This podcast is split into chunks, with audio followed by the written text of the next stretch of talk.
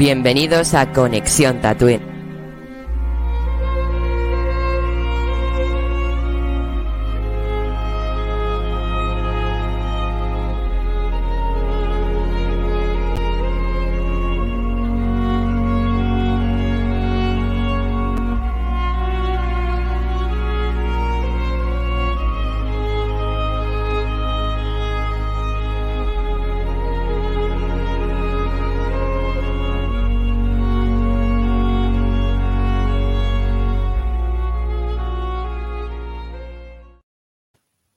Pues nada, bienvenidos un día más a Conexión Tatooine. Hoy estoy muy contento de poder presentar este podcast.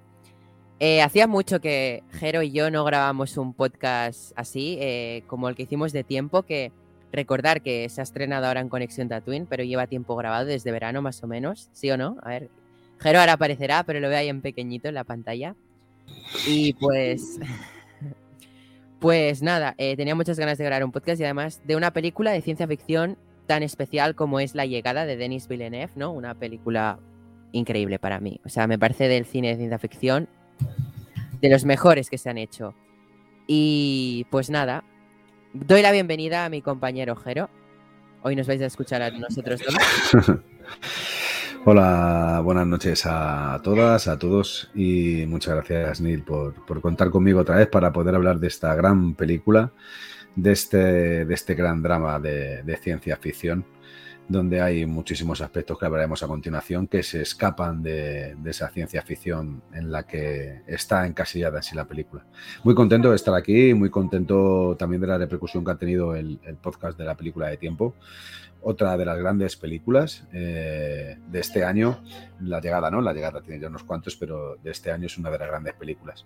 Y muy contento con, con con lo que está ocurriendo con este, con este podcast, donde, bueno, pues eh, le está gustando mucho a la gente.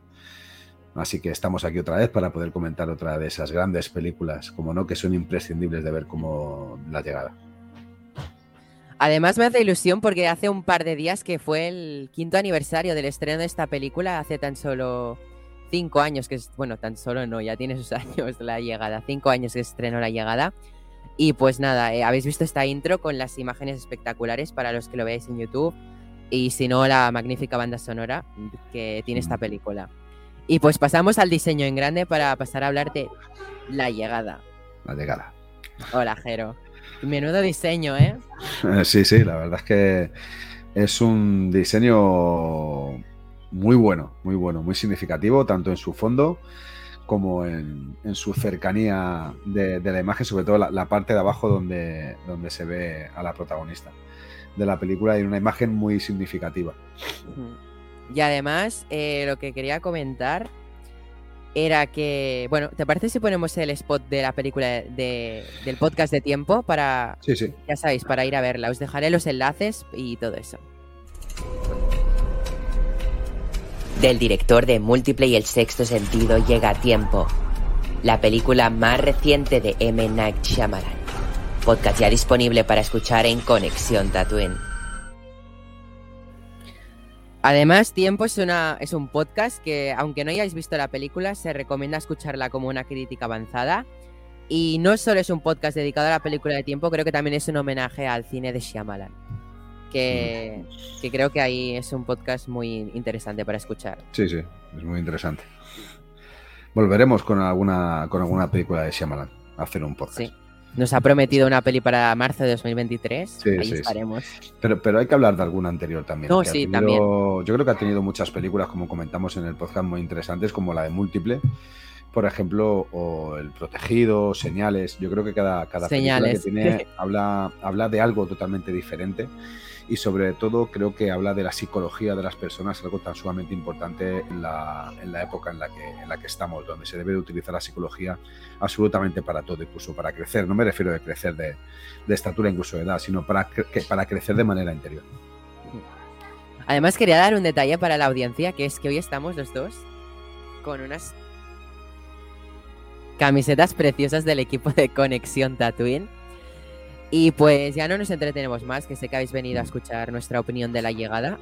Jero, haznos tu pequeña opinión, crítica, resumen de la llegada de Denis Villeneuve. Bueno, eh, creo que es una ópera casi perfecta.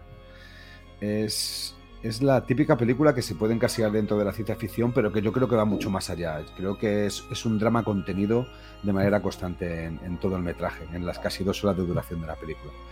Es una película eh, dirigida con el más sumo cuidado, eh, eh, tiene mucho corazón, mucha interioridad y creo que es una de esas películas que es necesaria de ver, por, no solamente por el tema que trata, porque al fin y al cabo el tema que trata es un, la llegada de los extraterrestres a la Tierra, que es algo que hay mucha gente que sigue esperando a día de hoy y que incluso en la época en la que estamos dicen que es lo, próximo que tenemos que ver, eso la invasión zombie, debido a que pandemia, volcanes, en fin, yo creo que hemos visto en este último año y medio cosas que ni tan siquiera imaginábamos. Pero lo que decía, yo creo que esta película es muy necesaria para ver. O sea, eh, eh, es una película que se debe de interiorizar y se debe de, estudiar en profundidad lo que realmente quiere significar, lo que realmente quiere transmitir.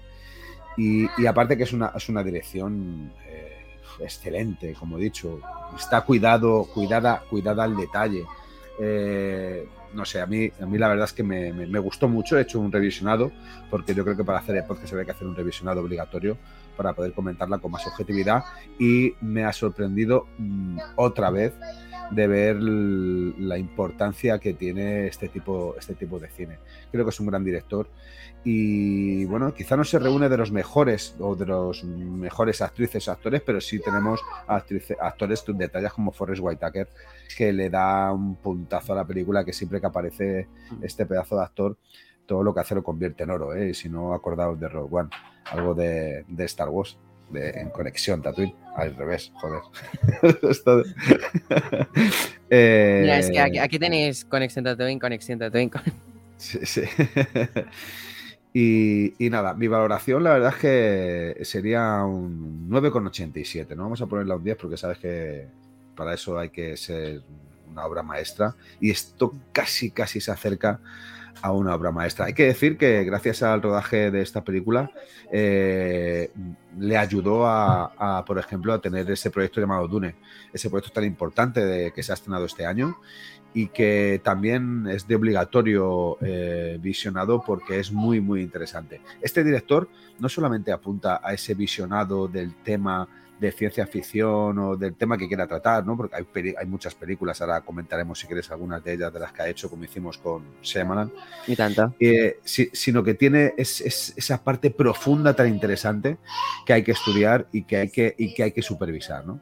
Ya te digo, mm, es una valoración muy alta, pero casi, casi, de, casi de un día. Sí, gracias, Jero, por tu crítica. Ahora, si queréis, paso con, la, con mi crítica y ya pues procedemos al podcast en general. Ya sabéis, la dinámica es la de siempre. Hmm. Para empezar, yo quería pues decir que esta película es una de las pocas películas de ciencia ficción en las cuales tienen un sello de, de cine de autor, ¿no? En el que remarca que es una película de Villeneuve, ¿no? Actualmente, en la época que vivimos, los blockbusters, ¿no? Y toda la ciencia ficción siempre es normalmente a cargo del nombre del estudio, ¿no? Ah, una nueva peli de ciencia ficción por Warner, por no sé qué. No, no, yo creo que aquí Villeneuve dijo, no, no, es una peli de Denis Villeneuve, ¿no? Un director que ha logrado hacer una secuela de Blade Runner, aquella película que estrenó Ridley Scott. Y no lo hizo mal, ¿eh? La, secuela de Blade Runner. A mí no me parece una mala película. Eh, pero bueno, y pues ha dirigido Sicario, eh, que, es, eh, que es una peli que le, que bueno, yo conozco gente que le ha gustado mucho esa película, ¿no? Y pues, o sea, no ha hecho mal cine, ¿no? Yo recuerdo que leí un poco de la biografía de este director, ¿no? Y pues su mayor inspiración siempre ha sido Ridley Scott, ya lo demostró con Blade Runner, ¿no? 2049. Eh, y yo creo que tiene muchas cosas en su ciencia ficción, ¿no? En homenaje a él, pero creo que esta película sí que tiene un sello que es su personalidad, ¿no? Que es el cuidar la fotografía, porque creo que es de lo que más tenemos que remarcar de esta película, que es la fotografía, o sea, son fotos muy brutas, con una paleta increíble, pero que en su brutalidad em, es una belleza que la tienes que apreciar. Es como, ¿sabes? No sé si te pasa cuando tú comes un plato de comida, de tu comida preferida, que te gusta mucho, que lo comes muy lento para saborearlo hasta el fondo, ¿no? Pues creo que esa es la, fotografía de Villeneuve que cuida muy bien en sus películas. Y bueno, decir que es una peli, o sea, lo que más me gustó es que trata de, es una peli de alienígenas, ¿no? Que llegan seres de extraterrestres a nuestro planeta y no hay disparos, o sea, creo que eso siempre que alguien me dice, pero ¿por qué me recomiendas esta peli yo? Pues porque para mí es una peli de ciencia ficción, pero no es la típica de extraterrestres en la que encontrarás disparos, no es un Independence Day, no, no, no hay ahí un de esto, ¿no? Es como arte, para mí es arte esta película, ¿no? Cómo trata y dar la importancia a la comunicación, al lenguaje, no sé. Creo que esta película tiene muchos fondos, pero uno de los que más me gustó es la importancia del lenguaje, ¿no? Eh, y pues nada, destacar ya para acabar, que me estoy haciendo muy extensa esta crítica, que a mí, por ejemplo, Jeremy Renner, eh, coprotagonista de esta película, ¿no? Se podría decir, es un actor que nunca me gustó, pero porque siempre lo había visto como ojo de halcón. Y siempre lo había visto con una interpretación muy sosa. Y creo que me sorprendió su interpretación en esta película. Dije, coño, que no es mal actor, ¿no? Y pues nada. Amy Adams, increíble, o sea, siempre que la he visto me ha hecho unos buenos papeles, pero para mí este es de los mejores papeles que ha hecho en su carrera. Y ya, pues tú ya lo has dicho, Jero, no hace falta que lo diga yo, pero Forrest Whitaker siempre está genial en los papeles en los que esté. Y pues nada, yo mi nota para esta película es un 9. Evidentemente no le voy a dar un 10 porque hablando de ciencia ficción creo que hay películas que la pueden superar, ¿no? A mí Interstellar no la supera nadie, por ejemplo. Y pues nada, esta es mi crítica de Arrival, eh, una peli que es arte puro, básicamente. Y si quieres, Jero, procedemos ya al debate, a lo que nos gusta. Sí. Antes de, antes de nada, eh, hacía referencia a, Jeremy Renner, ¿no? Eh, es verdad que dentro de su propia filmografía, eh, pues bueno, podemos encontrar un poco de todo, pero no hay ningún papel así que digas que pueda demostrar que realmente es tan, tan buen actor. Para mí es un buen actor, fíjate que ha hecho, ha hecho películas como Una Misión Imposible, ha salido, donde cumple bastante bien y sobre todo en el legado de Burr. Eh, como sabéis, Burr es una, es una, es una serie de, películas sobre eh, un, espía que creo que está muy, muy bien. Y, él hace una película como del legado, ¿no? Antes de, me parece que fue la última, no la anterior. Y, bueno, pues tiene, tiene un buen papel. Eh, indiscutiblemente, como Jodalcón ha sido lo más aparte de lo más reciente, como lo que más le ha marcado. Ten en cuenta que todo lo que, lo que entre dentro del universo de, Marvel, del UCM, al final tiene mucho tirón, mucha pegada y mucha relevancia dentro de la filmografía de, ese tipo de actores. Claro, Pero aún así tiene muchísimos, muchísimas películas que no dejan de ser bastante interesantes. O sea, 28 semanas después, por ejemplo, por decir algo, que es una película, bajo mi punto de vista, bastante buena, que a mí me gustó mucho no sé, eh, tiene, tiene películas que son dignas de, ver y donde se demuestra también que es un gran actor, no solamente con, un arco ¿no? y unas flechas. Hmm. Sí, sí. Y fuera de que no decimos nada, o sea, o sea es que todo lo que se diga Yo creo que quedaría por debajo de la todos, realidad. Todos sabemos Forrest Whitaker, ¿no? Sus papeles. Sí, sí, sí. Eh, pero sí, yo creo que quería complementar en plan, sí, tienes razón. Él es conocido sobre todo por su papel como Ojo de Halcón. A ver, o sea, normalmente si un, actor ejerce como un superhéroe Marvel, siempre va a ser como, por ejemplo, Robert Downey Jr., quien dice que un papel suyo, como Doctor Dolittle, por ejemplo. No, es Iron Man, ¿no? Pues es lo típico, ¿no? Pero creo que incluso en estas películas, él, Jeremy Renner no pudo demostrar lo buen actor que era. Es un superhéroe más, puede ser puede tener sus fans, ¿no? Ojo de Halcón, pero creo que este ha sido un papel muy importante en su carrera y creo que aquí fue a mí, personalmente a mi persona, cuando dijo, hola, soy Jeremy Renner y sé actuar. No solo sé hacer de, de superhéroe, ¿sabes? O sea, no sé, me, me parece que se salió en este papel y Amy Adams también, hablando de ella ya sabes. Sí, sí, eh, Amy Adams, eh, además es una chica que no podría, no sé, no, eh, habría que decir, es una chica espectacular. bueno, es, yo creo que es una, chica que, que, puede ser normal, pero que llena la pantalla, o sea, tiene, tiene una mirada súper profunda, o sea, yo creo que transmite muchísimo solamente con su cara porque no sé, te demuestra muchísimas reacciones dentro de, los papeles que hace y a mí en particular es una, actriz que me encanta y me, parece impresionante. Es, otra como Forrest Whitaker. Al final todo lo que hace parece que lo convierte en oro. Porque aunque haga una película en sí, que la película sea mala, ella, llena esa pantalla. Y, eso es de agradecer. Cuando un actor o una actriz te demuestra esta profesionalidad y, esta manera de poder expresarse es algo que en el cine se agradece y yo a Amy Adams se, se lo agradezco, o sea, es una, una de las grandes dentro de, del, cine, del cine americano y, y, bueno, pues poco más se puede decir de ella, sino que es impresionante como actriz. ¿eh? Otra también metida en el mundo de superhéroes, ¿no? También, también. En este caso tiene el honor de ser la mujer de Superman. ¿Eh? Sí, sí, sí, sí. Creo que es, un papel más importante que Ojo de Sí, bueno. Yo creo que tiene más relevancia en el ámbito de cómic. No sé si. Es impresionante. Es una lástima que no estuviera en la serie, pero bueno. Sí, bueno. y cuando quieras empezamos a hablar sobre esta gran película, esta pedazo de película. Yo quería hablar de también, o sea, quería hablar mucho sobre la fotografía, tío. No sé. Creo que es una cosa que me dejó flipado los planos que emplea, sobre todo en, la zona en la que está la nave de en Estados Unidos. Creo que las nubes, o sea, todo, cómo, cómo lo emplea. Hmm. La verdad que, como decía antes, es una película que está cuidada al detalle y está tratada con, mucho cariño y, eso, eso se demuestra y eso se ve dentro del visionado, te das cuenta rápidamente de que, de que vas a ver una, casi obra maestra, vas a ver algo, como decías tú, muy, muy personal. Y, viniendo de, este director, eh, hay que agradecer. O sea, este tipo de, de películas al final que tiene ese tono muy azulado, porque la fotografía es, una fotografía un poco entre la mezcla de ese blanco y negro azulado que le da ese color, que el color siempre es importante. La paleta, la paleta, en general. Eh, efectivamente, que, es que te, mete dentro de la película y, es súper cálido, a la vez de que es impactante, es súper cálido. Mm. Y es algo de agradecer, o sea, para mí tiene una de las mejores fotografías del cine este director lo ha demostrado, ¿eh? no solamente con Dune, que es la última que ha hecho, que es una gran película, sino que se puede decir también con el, con el tema de la llegada, o podríamos decir también con la película Prisioneros, que es de eh, Hugh Jackman y. ¿Cómo se llamaba el otro? Jack. Gile, eh, Hall, no sé cómo se apellida bien, pero vamos, uno de los grandes. Gyllenhaal o eh, Gyllenhaal, no sé. Sí, Gyllenhaal, Jake Gyllenhaal. ya sabemos.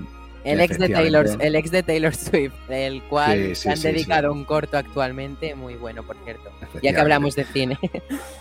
Y bueno, en Sicario, en Sicario también, que es una de sus, de sus grandes, de sus grandes películas, como no, que también le llevó a, poder seguir siendo este, este director, este director que es, además, contando no solamente con, con Josh Brolin, sino con Benicio del Toro, ¿no? Eh, para mí un, un, actorazo como la copa de un pino, Benicio del Toro. Otro que habría que ponerle un altar porque es impresionante todo lo que hace. Eh, entonces, lo que, lo que decía, creo que tiene una fotografía espectacular, creo que dedica mucho de su vida en poder demostrar al público algo realmente bueno y eso, eso al final se, se ve, ¿no? No es el típico director que hace su medio papel como director y lo que salga, salga. Vemos muchas películas que tienen muy mal montaje, que tienen muy mala fotografía, y que a lo mejor incluso tiene unas interpretaciones tanto de las actrices como de los actores que son muy buenas, pero ya por el mero hecho de tener una fotografía y una dirección mala, la película se viene abajo este, este director creo que saca lo mejor de cada uno y aparte de sacar lo mejor de cada, de cada componente de, la película, aporta su, su, visión de, todo esto que, bueno, pues que, es impresionante. Claro, ah, yo lo que quería comentar era eso, ¿no? Que a mí me, me estresa las pelis porque muchas veces en la ciencia ficción se le da poca importancia a la fotografía, ¿no? Se le da más importancia a la acción, a, al CGI, que normalmente tampoco es que sea muy bueno, ¿no? Que por cierto, destacar el CGI de esta película, ¿no? Y pues esa fotografía guarra que digo yo, o sea, fotografía de esta rápida, que tú coges el móvil y sabes hacer un plano así de mal, ¿no? Me gusta que está cuidado al detalle y también encuadra muy bien, ¿no? Es una cosa que a mí, soy muy Wes Anderson, ¿sabes? Los planos calculados, pues él me gusta porque a mí lo que me gusta de Wes Anderson es cómo encuadra la fotografía y creo que él, sobre todo en las escenas en las cuales entran a la nave, por ejemplo, lo ha cuadrado todo muy bien, ¿no? En plan, un cuadrado perfecto, no... yo creo que ha cuidado todo al más mínimo detalle y comentar que en fotografía, no sé si te ha pasado, a mí me recuerda mucho a Christopher Nolan. Quizás es la, la obsesión, el, el, gusto que tienen los dos al hacer películas IMAX, ¿no? En formato IMAX y grabarlas con cámara IMAX, que creo que hacen ese detalle, ¿no? Tanto para disfrutar el espectador o no, pero creo que, que tiene mucho Nolan, ¿no? No sé si a ti hay cosas que, no sé, a mí me recuerda mucho a Interstellar. Y en cuanto a paleta de color, no, no en cuanto a trama, en paleta de color me recuerda a Dunkerque.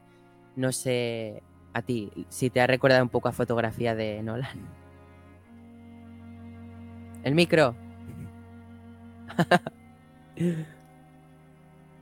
Perdón, que, indiscutiblemente estamos hablando de otro de los grandes directores del cine, ¿no? Como Nolan. O sea, por favor, es un enriquecimiento el poder ir a ver una película de él, sea como sea, sea mejor, sea peor. Indiscutiblemente, como, como todos directores, incluso como todos los actores, tiene sus películas muy buenas, sus películas buenas y sus películas regulares.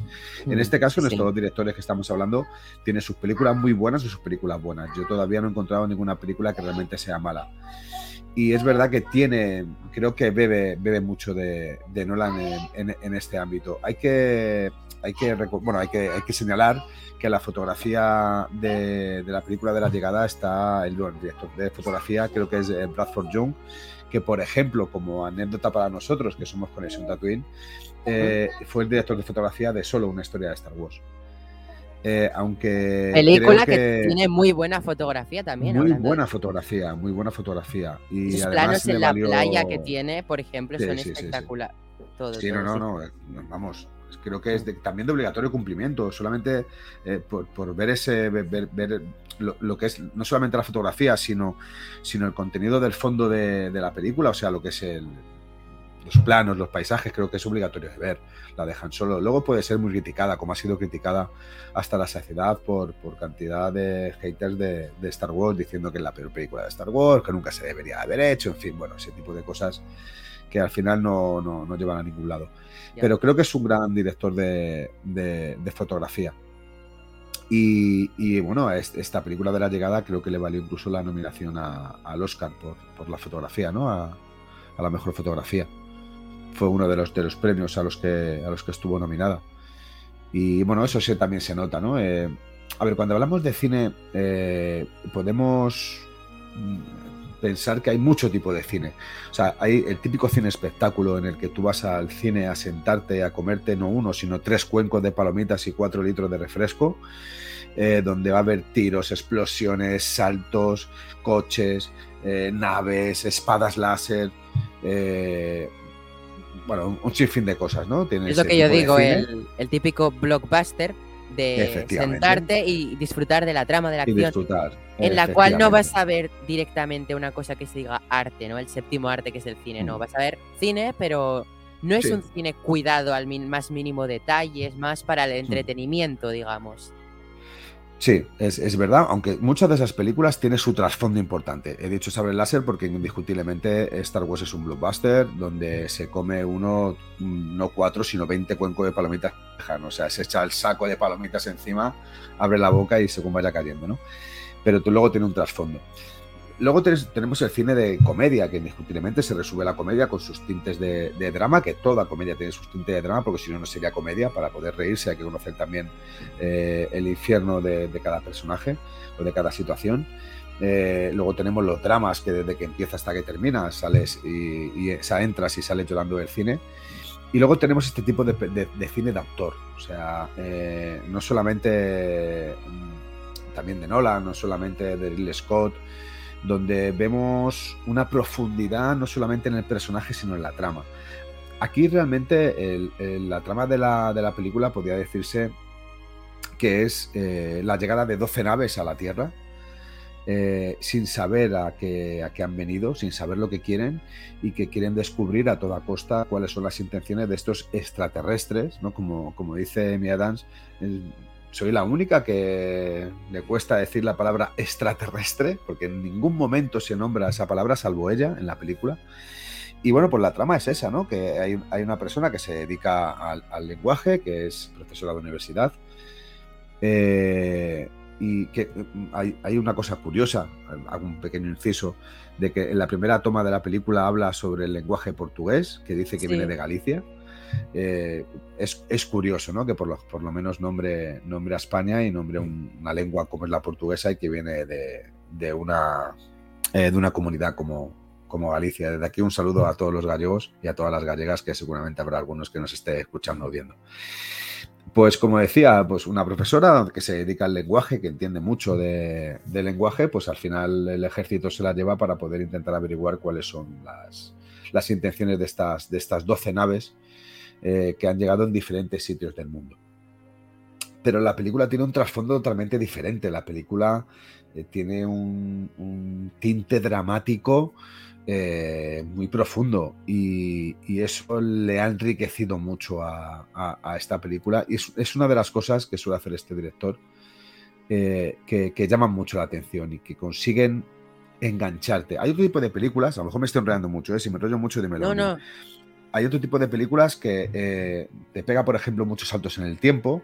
No quisiera hablar ahora de Eternals, que eso será otro podcast, pero, pero en sí hay, otras películas que te pegan muchos saltos en el tiempo. O sea, la gente que ve liosa los saltos en el tiempo de, de, Eternals, Nolan, no sé qué harán con una peli de Nolan, la cabeza les explota. Es más no, liosa. No, no, no, es liosa. No es, los saltos en el tiempo de Eternals no son liosos. Ya, pero hay gente que la ha criticado, ¿eh? son incongruentes. Incongruentes porque no te, no, te, no te enriquecen nada la historia. O sea, que eso podrían habértelo contado de otra manera. O sea, eh, pero bueno, eso es. Pero, hay muchas películas que los saltos, los saltos del tiempo. Perdón que haga inciso, no sé si el, si en este momento que se estrena el podcast ya se habrá estrenado Eternals o está por estrenar, no lo sé todavía. Pero bueno, si lo habéis escuchado, ya habréis escuchado nuestra opinión, o si no, ya la escucharéis. Era, era un inciso para, para aclarar. Pero lo que decía, los saltos en el tiempo muchas veces no son bien llevaderos en el cine, porque no te, no te aportan absolutamente nada, incluso te hacen perderte en la trama. Y sin embargo en, esta película enriquece Y eh, enriquece eh, porque en un primer momento, claro, un primer momento crees una cosa hasta que realmente descubres la verdad, que yo creo que luego hablaremos de ello, tampoco es plan de decirlo aquí al principio para que la gente no se vaya, descubres la verdad y es cuando se hace profundamente más dramático. Si dramático es al principio, porque bueno, eso yo creo que podemos decirlo, el principio de la película es Amy Adams, que tiene una hija, y habla durante breves minutos. Se ve en la pantalla como su hija enferma, tiene una enfermedad y se muere. O sea, eh, que hay algo más profundo, más jodido que perder a un hijo. Eh, mira, una de, las cosas que, llama la atención en este tipo de, casos, Neil, sobre todo porque tú y yo tendremos unos puntos de vista totalmente diferentes, seguramente por edad. Cuando uno es hijo eh, y no es padre, ve la situación de los padres como muchas veces como si fuese incluso una carga para ellos. O sea, una carga que tienen los hijos, que los padres para ellos son una carga. Pero cuando eres padre entiendes muchísimas cosas que antes no entendías. Entiendes el, sufrimiento, entiendes el, amor que sientes hacia, hacia ellos, entiendes cómo te cambia la vida, entiendes cómo a partir de ahora todo se convierte en eso, en tu hija, en tu hijo. Y esta película en escasos tres minutos, creo que dura, tres, cuatro minutos, te, hace plantearte muchísimas cosas. Y, es terrorífico el tener que perder, perder a un hijo o a una hija así con una enfermedad, sea la que sea. Bueno, eh, perder a un hijo sea de la manera que sea, porque se puede perder de muchas cosas. Y, ya de primeras esta película te impacta, te pone eh, en esa tesitura donde ella tiene, parece ser que tiene un, recuerdo sobre eso, en la cual tú ya entiendes que es una persona que no tiene nada más que perder en la vida, que le da igual casi absolutamente todo y que aún así continúa día a día porque la vida continúa y no hay otra putada que seguir andando porque la vida hay que saber disfrutarla. Te pase lo que te pase. Aunque sea duro, ¿eh? O sea, está claro. Y a partir de ahí empieza la película.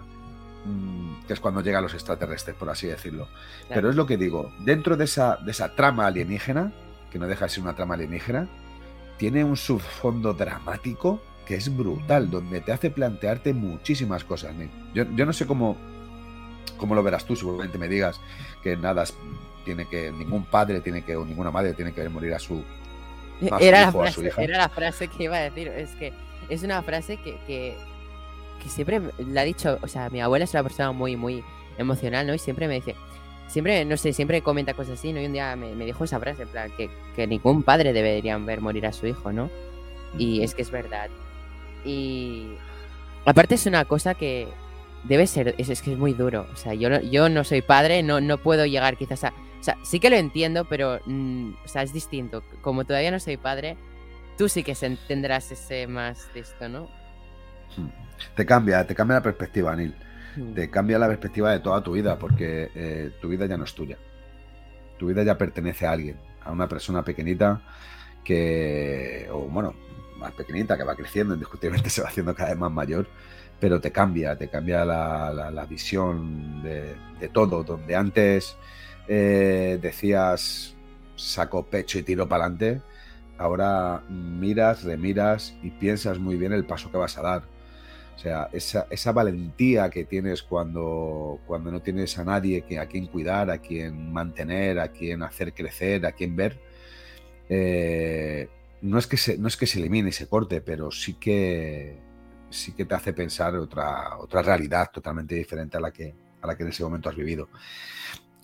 Y eso es de las partes buenas de esta peli. Porque de repente te hace plantearte la vida, de repente te llega y te mete de lleno en las visitas que hacen dentro de la nave, de repente te vuelve otra vez a plantearte la vida de otra manera diferente, casi llevándote al mismo sitio. Y todo eso dentro de un ambiente magnífico, con una banda sonora impresionante que se te hace poner los pelos de punta y, te hace estar dentro de la película. Tema banda sonora, o sea, en general la banda sonora de la peli es por Johan Johansson, pero, o sea, lo que es el tema, el, que, el tema que todo, que nos ha llegado a todos sentimentalmente, que es el de la primera escena de la que acabas de hablar, es Max Richter, que ah, personalmente lo conozco de hace tiempo, creo que es lo que me gustó, ver que es una pieza tan bonita como la que suya, porque tiene muchas piezas preciosas, pero esta en especial, no sé, On the Nature of Daylight eh, se llama la pieza. Em, a mí me encanta, o sea, y haberla escuchado, haberla podido escuchar en una película, no sé, o sea, aparte de encontrarme en sentimientos con la película, porque está claro que esta película tiene una carga emocional, que pocas pelis tienen una carga emocional como puede tenerla esta, ¿no? Así que hay muchas, pero bueno, a mí la carga emocional que tiene esta película me llegó bastante. Yo acabé muy tocado, ¿no? Digamos, de ver esta peli después de verla por primera vez.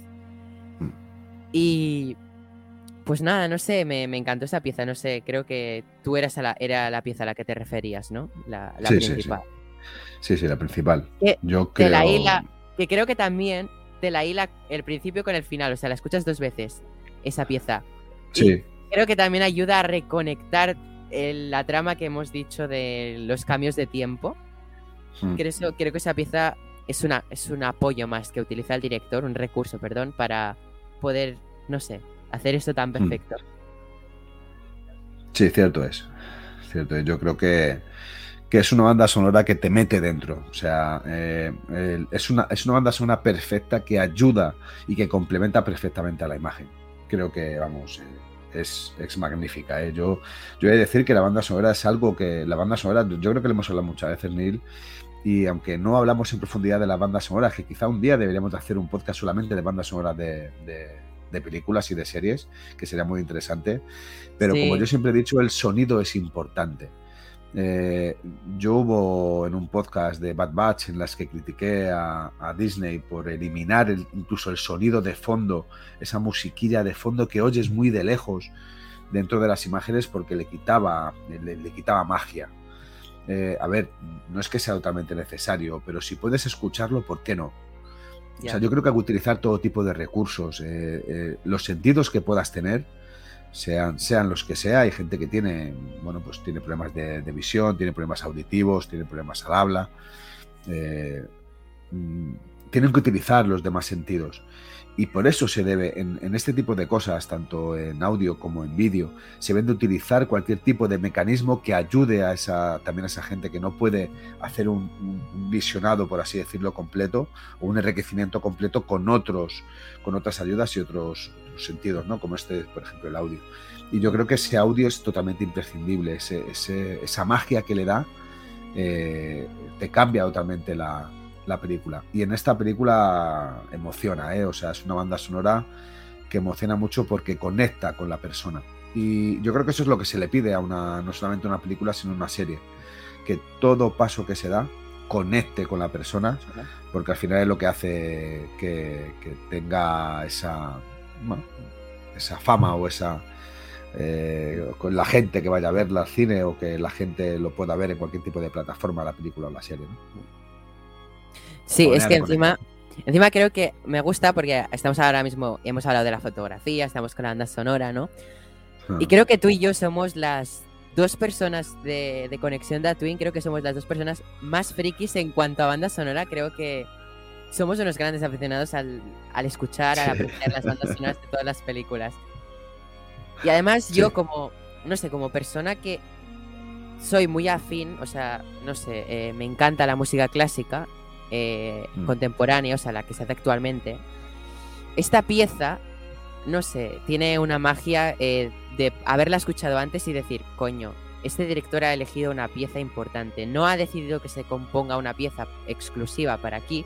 Ha elegido otra, que es muy preciosa, por cierto, y la ha empleado actualmente. Y no sé, me parece muy guay. O sea, y además, ya lo digo, somos unos frikis de las bandas sonoras y cuando una película tiene una buena banda sonora, creo que hay que remarcarlo. Sí, porque te cambia el visionado, ¿eh? Sí, creo que también hemos hablado de que si una película tenía una fotografía poco cuidada también te perdía las ganas. La banda sonora es lo mismo y es lo que tú acabas de comentar con Bad Batch, creo que sí, con Bad Batch, que notabas capítulos que mm. faltaba banda sonora, pues creo que también que la manca de banda sonora a veces te afecta. Mira, ahora que hemos comentado Eternals, Creo que el tema que ha compuesto eh, Ramin Djawadi, si no me equivoco, es que tiene un nombre muy difícil de pronunciar el compositor. Eh, ha creado el tema principal de este grupo de superhéroes muy guay, ¿no? Pero solo se escucha al principio de la película. Y noto que a la película le falta una manca de, personalidad en cuanto a banda sonora. Y creo que esta peli, eh, Arrival, tiene la marca personal que se merece la película. Tanto en fotografía, en banda sonora, en todo. Creo hmm. que es digno de admirar, ¿no? Que una película blockbuster haga puro arte. Creo que eso es, es lo que más ha hecho que me enamore de esta película. sí, bueno, eh, como siempre decimos, la música enriquece cualquier tipo de, espacio. Eh, eh, a ver, somos, somos frikis de esto porque nos gusta el arte y nos gusta tanto un cuadro como nos gusta una representación de, teatro, como una representación de baile. Por cierto, si quieres, ya que hablamos de presentación de teatro, recomendar aquí las bellacas de, de Carla Torres, Carla Tano, en Instagram, que bueno, creo que también al César lo que, lo que es del César una gran profesional que da voz a, a Socatano y que ahora tiene en cartelera en Barcelona una obra de teatro que se llama eh, Las Bellacas. Bueno, lo que decía, nos gusta... A la cual podemos entrevistar para el podcast, que podéis escuchar la entrevista, que es muy interesante. Es muy, muy interesante. Eh, lo que decía, nos gusta el arte y nos gusta, nos gusta la música. Y no solamente nos gusta la música cañera, nos gusta la música española, nos gusta, no sé, cualquier tipo de música, el pop, el rock nos gusta la música instrumental, eh, nos gustan las bandas sonoras, a mí me, encanta la ópera, o sea, eh, bueno, podré entender más, podré entender menos, pero toda música que te transmite algo, que te hace eh, tener un sentimiento totalmente diferente al que en el momento que no estás escuchándola tienes, ya merece la pena. Y, esta, es, esta es una de las películas que cada vez que aparece un fragmento de canción, es como... como Lo disfrutas. Claro, como cuando hacen en los extraterrestres con la mano, con sus manos, que se convierte todo así como. Pues tú haces lo mismo. te, claro. Perdón. Te conviertes, te conviertes en el antipop. Te conviertes en eso, ¿no? Te, te conviertes en, esa tinta que, traspasa la, pantalla y es una conjunción perfecta. Sí, eh, no sé si te pasa, a mí en el cine me pasa mucho, creo que por eso soy tan amante del cine, porque me transmite unas sensaciones tanto en el cuerpo mm. que, como en la mente que, no sé, como amante del arte también amo el cine, pero creo que es el séptimo arte, pero es un arte que a mí, no sé, desde ya, desde bien joven, ¿no? Con, estoy con el cine que a mí, no sé, siempre me ha encantado el tema cine. Y creo que, no sé, me gusta lo que hablaba, que me he ido por las ramas un poco ahora mismo lo que quería decir. No sé si te pasa a ti cuando ves cine que estás viendo una escena y de repente te recorre el cuerpo una sensación que es como un escalofrío, pero no de, sino de, emoción rara, que te pasa por toda la espalda, por los brazos, no sé, sientes algo que esta película te hace sentir mucho, o sea, no sé, esa sensación de una emoción que la expresa tu cuerpo de una manera que creo que no, no se puede explicar. Creo que la mm. tienes que vivir y luego entenderás cuál es. No sé si a ti te pasa, pero esta película ha hecho que esas sensaciones que a mí me gusta, que me transmite el cine muchas veces, que no me transmite cualquier arte. Porque a mí, por ejemplo, soy un gran amante del arte. Bueno, los dos somos grandes amantes del arte, pero por ejemplo, a mí la pintura quizás nunca me ha transmitido esa sensación que me ha podido transmitir el, el cine, ¿no? Y creo que es muy bonito esa sensación y que esta película te las pueda transmitir, porque como director, poder hacer eso creo que te debe dar un orgullo que no sé. Sí. Mira, eh, hay, hay, una, hay una película que yo siempre me acuerdo mucho de ella porque fue una de esas grandes películas que vi en el cine que me emocionó muchísimo y he de reconocer que ha sido con una de esas películas que he llorado en el cine, que es la de Filadelfia. Eh, que está protagonizada por Tom Hanks y Denzel Washington. Pues hay una parte de la película donde Tom Hanks está escuchando una ópera interpretada por María Calas, que es La Mamma Morta, me parece que se llama, que es de, Andrea Chenier, eh, de Humberto Giordani, ¿no? Es, es, es, magia, es... O sea, cuando, cuando ocurre algo así, cuando estás sentado en una butaca y estás viendo en la pantalla eh, lo que es la película y de repente parece que estés sentado justo al lado de los protagonistas, que se te olvida dónde estás, que solo estás mm, dentro de esa historia, creo que ese tipo de magia es, eh, totalmente valorable y es algo que hay que poner en alza, porque no todo el mundo consigue hacer eso a través de, de un visionado de una película o de una serie. Da igual que sea una canción, una banda sonora compuesta de manera nueva, como por ejemplo hizo John Williams con Star Wars. Star Wars, en el momento que entras en el cine y escuchas de repente ¡paf! la música, te levanta, te, pega un subidón y te mete dentro de la historia con esas letras que, joder, que dices, hostia, ¿esto, ¿esto qué es? ¿Esto qué es? ¿no? Y bueno, pues es algo muy característico. En, Filadelfia, por ejemplo, eh, fue lo que, lo que te he explicado, la ópera de la, de la, la mamma morta y aquí en, de Arribas, en, la llegada, es esa, esa música dramática que te empieza a correr por las venas y te, y te hace sentir y te hace tener sentimientos mm, muy significativos. Y, eso al fin y al cabo es el cine, ¿eh? O sea, el cine no solamente está para enriquecerte el visionado, para que, tus ojos vean algo espectacular y que durante una hora y media, dos horas, dos horas y bueno, dos horas y media, como eternarse mucho. Pero bueno, eh, durante X tiempo eh, te te saque de tu rutina y te, te haga olvidar todo ese tipo de, bueno, de problemas y de cosas que tenemos todos, ¿no? Sino también está para enriquecer, para enriquecer el, cuerpo, para enriquecer el alma, para enriquecer los ojos, para enriquecer el cerebro y para aprender. O sea, una película que ya de por sí te, te, está enseñando algo donde aprendes algo, aunque sea una manera de, de, ver las cosas, un punto de vista diferente, ya merece la pena. Y si hay una película que tiene una banda sonora que, como decías, tú te hace notar esos sentimientos, esas emociones, ya también merece la pena. ¿Por qué no? A ver, no sé si tú personalmente conocerás un poco más de la carrera de Max Richter, pero en general es una persona que más que componer él, lo que ha hecho mucho es recomponer piezas. Por ejemplo, él, eh, Vivaldi, es como uno de sus grandes referencias, pues en su carrera tiene mucha recomposición a la actualidad de las piezas de Vivaldi, ¿no? Y no ha sido mucho de componer personalmente, pero, o sea, lo que ha compuesto, lo ha compuesto perfectamente. Si quieres un día investiga más de, de este artista, pero no sé, a mí me encanta. Sí, sí, sí.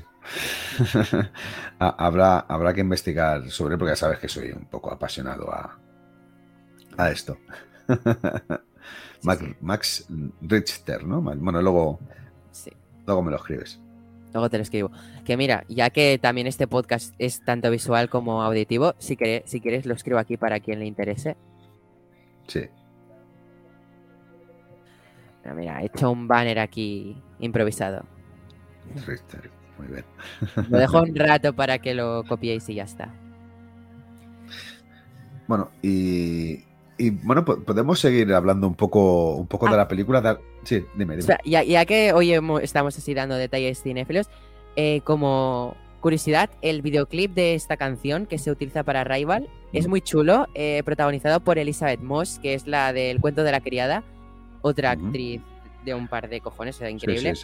Y pues nada, escuchar, eh, ver el videoclip, perdón, os va a gustar mucho. Y ya está, continuamos con Arrival. Sí, hay, hay, una, hay una parte que es bastante interesante de, la película, ¿no? Que es que desde el principio de todo esto te, lo que te remarca, lo que te dice, es que todo está basado en una, en una teoría lingüística, que es de, Sapir, Sapir Whorf, me parece que se llama, ¿no? Es una teoría donde dice que cuando nos sumergimos de lleno eh, dentro de un idioma diferente del que tenemos, ¿no? Del natal, de un idioma extranjero, por así decirlo, al final el, el cerebro lo que hace es que cambia y reconfigura toda lo que es la realidad para poder adaptarse a ese idioma, ¿no?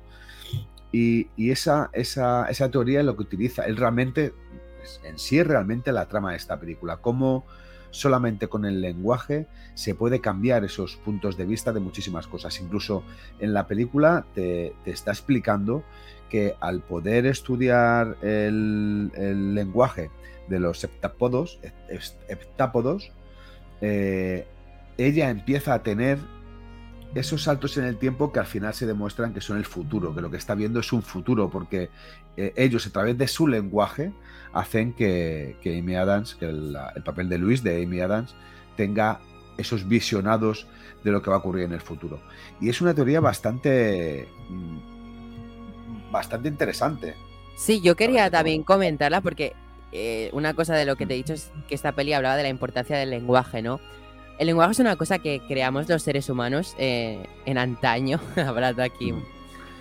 Eh, bueno, que se creó para poder comunicarnos básicamente entre nosotros de una manera que nuestro cuerpo nos permite, ¿no? Y aparte es una cosa que va también el lenguaje muy ligado a las culturas, ¿no?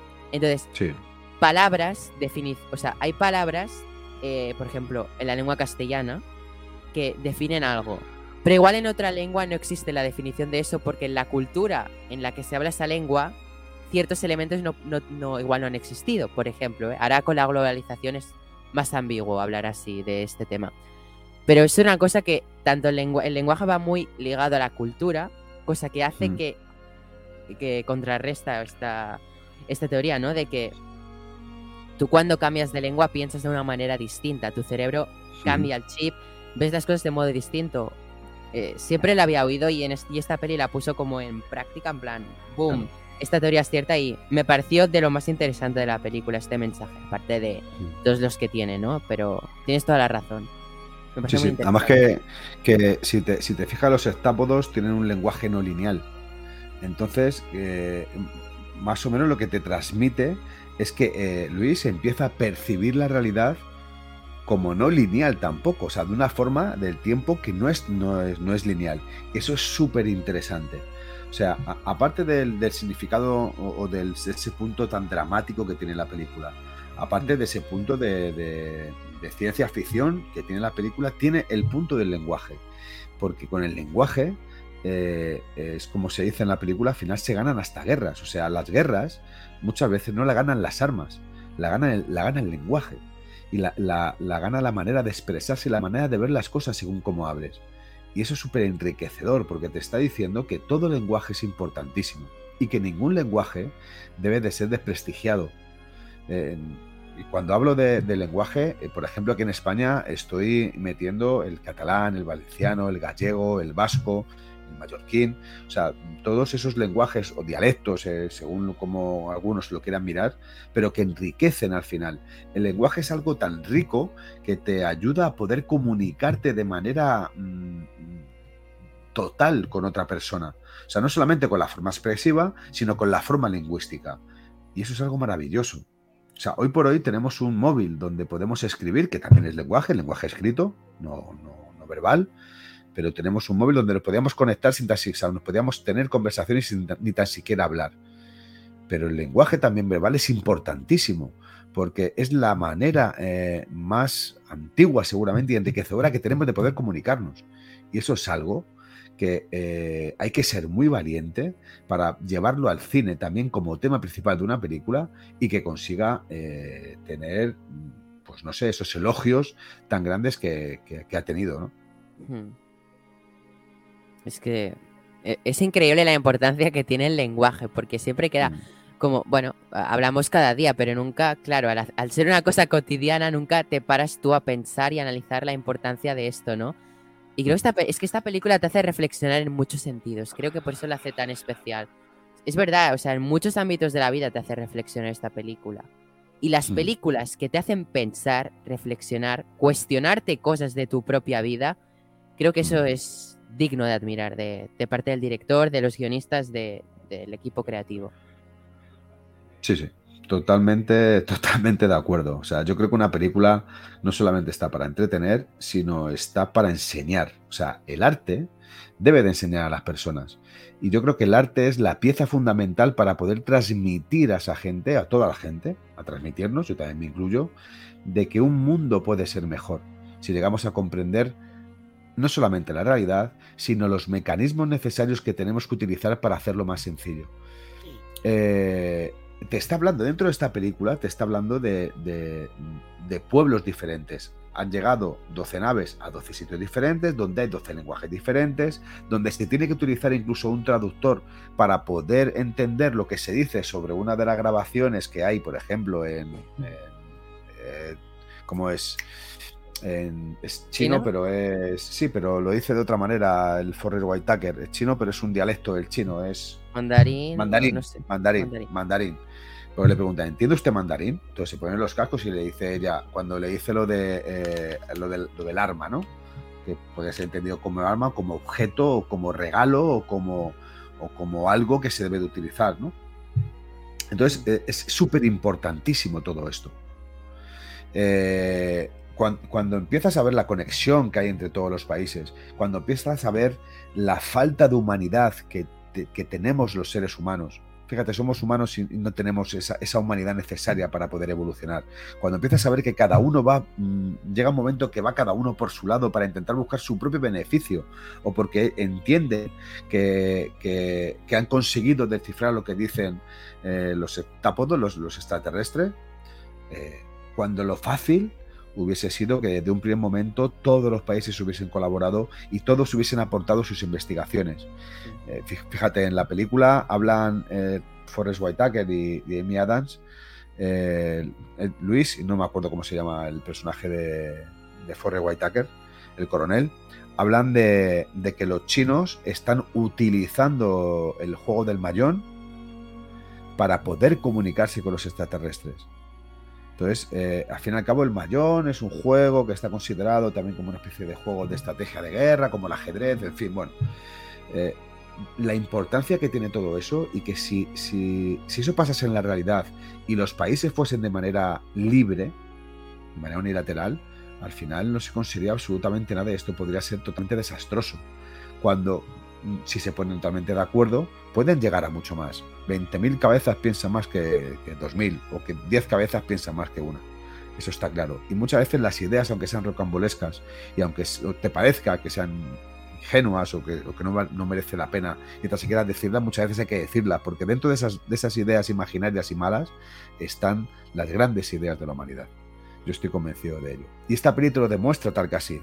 Te dice, hay extraterrestres que han llegado a la Tierra. Parece ser que después de 47 días o 37 días no tienen ninguna intención de atacar, o por lo menos no han atacado hasta ahora, solo se han tenido comunicaciones con los pueblos donde han aterrizado intentando transmitir mensajes de una manera eh, a su modo y que hay que llegar a entender. Y al final cada uno utiliza sus propias estrategias para poder adivinar lo que dicen, pero todo el mundo se calla. Y sin embargo todo el mundo está llegando a la conclusión de lo que, de lo que quieren decir. Unos incluso después de conocerlo deciden atacar, otros deciden seguir investigando, porque eh, Luis lo que, lo que decidía era seguir investigando, seguir investigando, seguir investigando para poder conocer aún más y entender qué era aquello que le decían de ese arma que les iban a dar, hasta que al final lo entiende, ¿no? Y, bueno, pues, pues como decíamos, esa profundidad que te da de donde te explica el ser humano cómo es y cómo realmente somos, aunque nos joda decirlo, que somos totalmente independientes cada uno, de que realmente luchamos por, por lo nuestro sin importarnos lo que le ocurra al de al lado, eso al final lo que nos puede llevar es a la extinción. O sea, eh, si el ser humano se extingue, y perdonadme que lo diga con estas palabras, es porque somos gilipollas. No porque haya un volcán que pueda explotar o porque hayan terremotos o porque haya un tsunami, que indiscutiblemente ese tipo de, acontecimientos naturales matan y muere mucha gente gracias a eso. Bueno, gracias, me refiero gracias a eso, por culpa de eso. Perdón por decir gracias a eso, por culpa de eso. Pero si la humanidad se extingue, es porque el ser humano es gilipollas. Porque no se va a poder de acuerdo nunca. Porque eh, desde tiempos inmemorables hemos conocido las guerras. Porque por una diferencia de opiniones te montan un conflicto. O sea, no. No, señores, hay que intentar colaborar entre todos para poder hacer un mundo mejor. Si la película te lo está diciendo, no esta, sino muchas. La vida es simple. Solo hace falta respirar para vivir. Pero esa vida hay que vivirla y hay que disfrutarla, no solo respirarla. Wow. No sé. Es que me, me, al final y me tiro, me tiro ocho horas hablando. Tú córtame, Neil, córtame, córtame. No, no, no, hombre.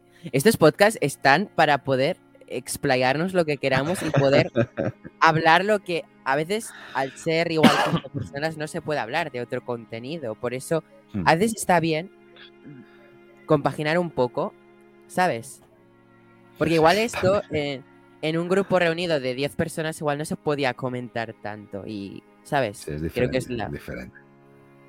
Entonces, creo que es importante que podamos abrir totalmente, no, no te preocupes por el tiempo. Hmm. Tú, fíjate que, si somos mm, así de, bueno, creo que irracionales, que la película, se, el título original de esta película iba a ser eh, Story of Your Life. Pero como no les gustó el título, lo cambiaron por La Llegada. O sea, eh, me vais a perdonar. Creo que Story of Your Life, perdonadme si lo pronuncio mal, es un título mucho más acertado que el de la llegada, porque la película no va sobre la llegada de los extraterrestres a la Tierra. No, no va de eso. Hmm. Eso es como el personaje secundario, la historia secundaria. La película tiene una historia de vida de fondo mucho más importante que, incluso la llegada de extraterrestres a la Tierra. La película, ya con el propio nombre, ves el tráiler, se vende como una peli de ciencia ficción de extraterrestres, pero es que es lo que tú dices, mm. no es. Eso es lo más es lo más secundario de la película, es como un granito de arroz de, un paquete entero, ¿sabes? Hmm. He hecho una metáfora un poco... Sí, no, no, pero que es así, es, así, es así, ¿eh? Es así. Entonces, bueno, pues eh, creo que, si ya de por sí cuando vemos un no es que no tiene no tiene pegada es mejor no la llegada la llegada de qué extraterrestres que no no señores míos. Esto es un cine de ciencia ficción dramático y no porque eh, vaya a morir la humanidad como pasa en Independence Day donde llega el gran nuestro gran amigo Will Smith y coge un caza y se carga todo lo incargable al final no con un simple caza no esto, eh, esto es mucho más profundo. O sea, yo creo que es, uno, es una de las grandes óperas primas de, la ciencia ficción. De la profundidad que tiene la ciencia ficción, de, donde te demuestra lo grande que puede llegar a ser el universo. Porque al fin y al cabo, cuando hablamos de ciencia ficción, tenemos que hablar de eso, del universo y de, todos los planetas que, pueda haber y de toda la, no sé, la vida inteligente que puede haber mucho más allá de la Tierra. Porque una de dos o vivimos en una especie de universo donde hay muchísima vida, incluso mucho más inteligente que nosotros, o estamos viviendo una realidad estilo Matrix, donde estamos dentro de unas computadoras y hay unos cuantos que se dedican a jugar con nosotros, que somos como un mero personaje de World of Warcraft, como es el anuncio de Coca-Cola. No sé si has visto el anuncio de Coca-Cola recientemente, donde hay un monstruo tipo World of Warcraft que llega a una batalla y bueno, pues suelta las armas como diciendo, no, mira, vamos a hacer, en vez de la guerra, vamos a actuar con inteligencia artificial propia y vamos a ser amigos. Pues yo creo que solamente hay dos realidades. O vivimos en un mundo de Matrix donde estamos dentro de un, conglomerado de datos informáticos que manejan gente de por ahí arriba y que hace con otro lo que quiere. Somos una especie de sistema binario. O, vivimos en, un universo donde hay vida mucho más inteligente y a lo mejor mucho menos inteligente que nosotros, eso está claro. Creo que una cosa que has dicho al principio, creo que esta película es de las que cierra bocas. Es decir, yo creo que el cine de ciencia ficción siempre ha sido muy criticado. O sea, tiene muchos fans, mucha gente adora el cine de ciencia ficción. Pero sí que hay una gran parte de la población, ¿no? Que, odia, que dice, son flipadas, no es de verdad, no sé qué, no. Creo que, además, hablando ya de base a directores, Villeneuve, mm. Nolan, son directores que demuestran que la ciencia ficción no es. Shyamalan. Shyamalan, que no, no, solo demuestran que con señales, por ejemplo, hablando de extraterrestres, otra película que mm. demuestra no ser solo de extraterrestres, tiene una profundidad. Pero, o sea, creo que son directores que dicen, oye, no, yo creo ciencia ficción y la ciencia ficción no es cuatro tiros de acción, locuras que se inventan, no, no, es esto. Y creo que esta película mm. se la tienes que poner a las personas que critican la ciencia ficción y que digas, ah, es ficción, es ciencia ficción, pero es el reflejo de tu vida misma, por ejemplo. O sea, tiene mucha humanidad esta película. A ti que siempre sé que te encanta hablar de la humanidad en, el cine. Desde que te conozco el primer podcast que grabamos, ¿sí o no? sí, sí. Em, y no sé, creo que esta película se la tendrías que poner a ese tipo de personas y que mm. vieran que no está tan alejado de su realidad. Que aunque añadas elementos que actualmente no te parezcan posibles, hay elementos de tu vida real que dicen mucho. ¿Y quién dice que en un futuro esto no pueda suceder encima? ¿Quién iba a decirnos hace cada vez se demuestra más que pero, cada vez se demuestra más que el cine de ciencia ficción muchas cosas de las que se han ido diciendo actualmente se están cumpliendo o sea mm. la ciencia avanza el cine se ha ido desmesurando en plan a que o sea el cine ha creado muchos inventos que luego en nuestra vida real han aparecido, pero que en su momento eran locos, ¿sí o no? Sí, sí, sí. O sea, no sé, eh, desde Julio Verne, por ejemplo, incluso las propias adaptaciones a Julio Verne, donde había cosas que todavía no se habían visto, eh, Isaac Asimov. Eh, el submarino. Escucha, claro, ves, ves, ves incluso relatos y, que dices, esto en aquellos, hace siglos era totalmente impensable, ¿no? Da Vinci, eh, no sé, yo creo que una serie de, visionarios en, el mundo que iban muy adelantados a, toda la humanidad durante, o sea, incluso muchos siglos por delante, viendo lo que podría ocurrir. ¿Y quién no te dice que alguna vez vivamos algo parecido a lo que pasa en, en Arrival? Eh, mira, hace dos años que nos iba a decir que íbamos a estar confinados durante meses en casa por una pandemia brutal que ha dejado y está dejando mucha gente eh, no solamente jodida con problemas, sino que, pues bueno, pues que, han fallecido, ¿no? Eh, estamos hablando de miles y miles de personas, o sea, hay que, hay que medir un poco la grandiosidad de, todo esto. O sea, no es algo pequeño que en un país como España estuviesen muriendo durante muchísimos días, casi mil personas diarias. Imagínate España, imagínate Estados Unidos, imagínate Latinoamérica, imagínate Rusia, imagínate cualquier país europeo, África. O sea, imagínate las, las, cientos de miles, cientos y cientos de miles y millones de personas que han muerto por el tema del coronavirus ¿eh?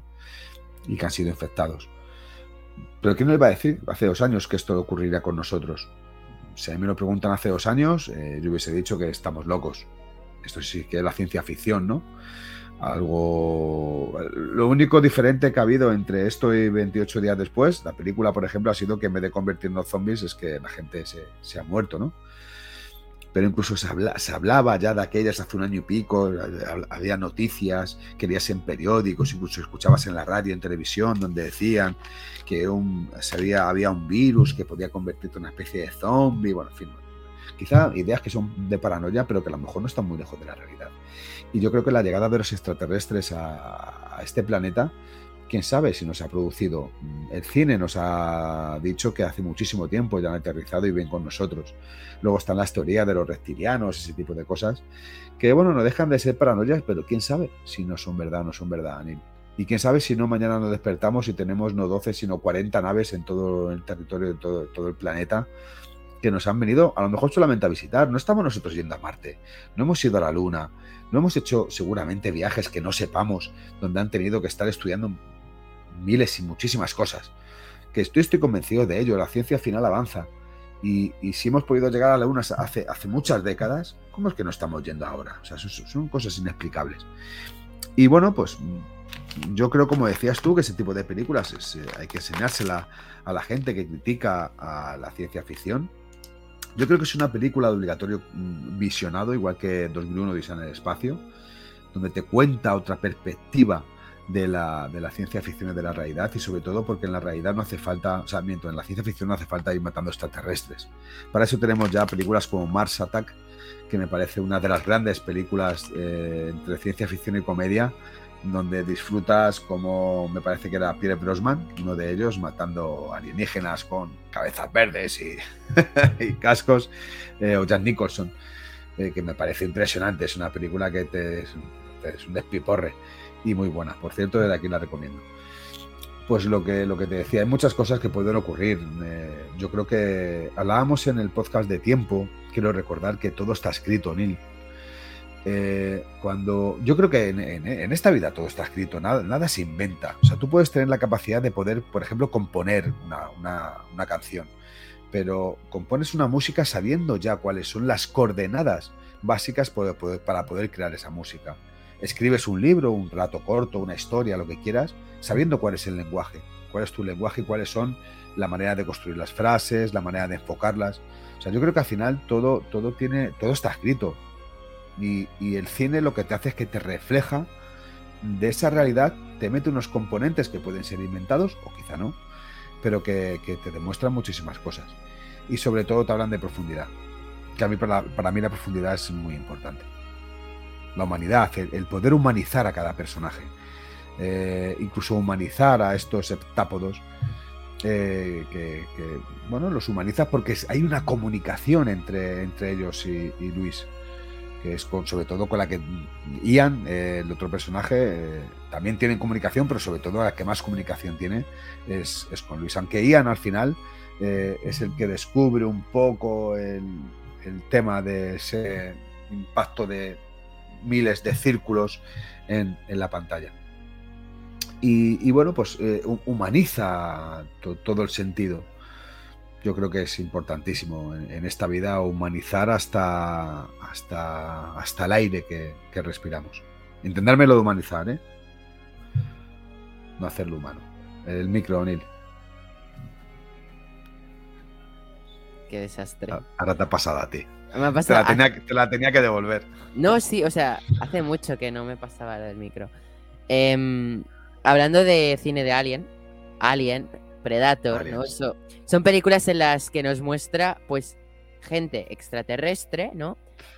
Eh, con unos rostros horribles, pero siempre con ese tono agresivo, ¿no? Y tú siempre has mm. visto Creo que por culpa de películas como así, tú siempre has visto como que cuando vengan los extraterrestres, cuando venga gente de otros planetas, será atacarnos, a invadirnos, a aniquilarnos.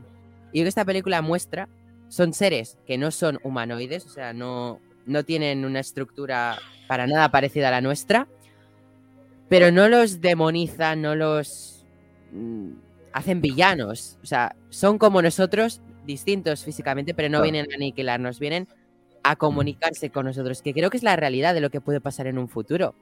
¿Por qué no mantener contacto? O sea, la gente siempre se piensa, Buah, eso no puede pasar, que también hay que ser un poco, no sé tú, qué tienes que ser tú para pensar que eres el único que vive, eh, que de, un universo infinito, eres el único o sea, eres, estás en un grupo de los únicos seres vivos de, de un universo infinito. No, o sea, es imposible.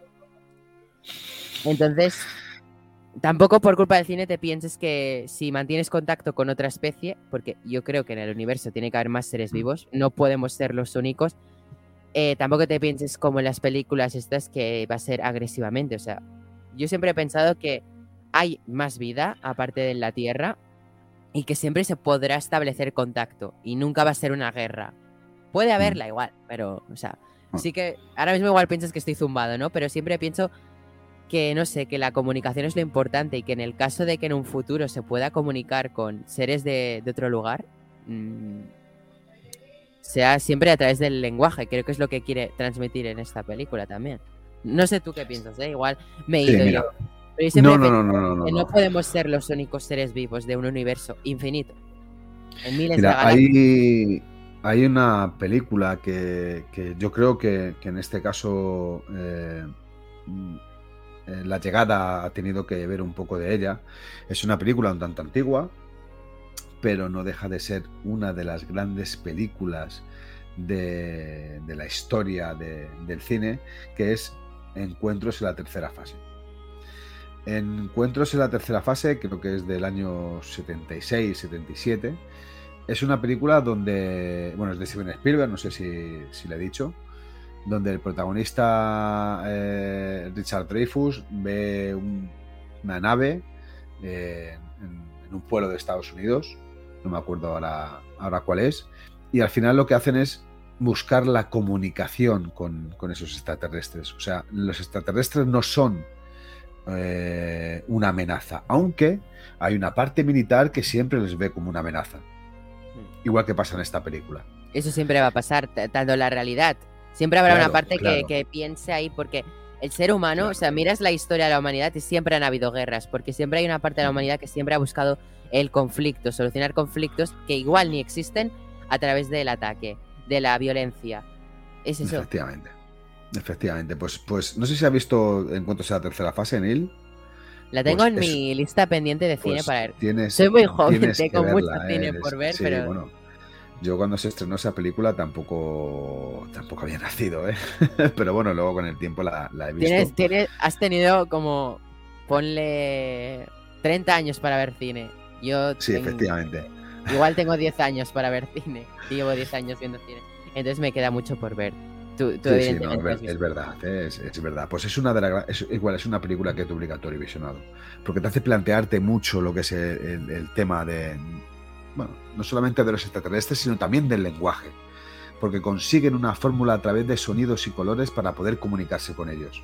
Aquí es un poco diferente, indiscutiblemente está más avanzado, el tema de con la informática consiguen eh, hacer rápidamente lo que es con el lenguaje que han ido absorbiendo palabras y frases con un poquito de sentido, igual que cuando les ponen consiguen descifrar lo que dicen.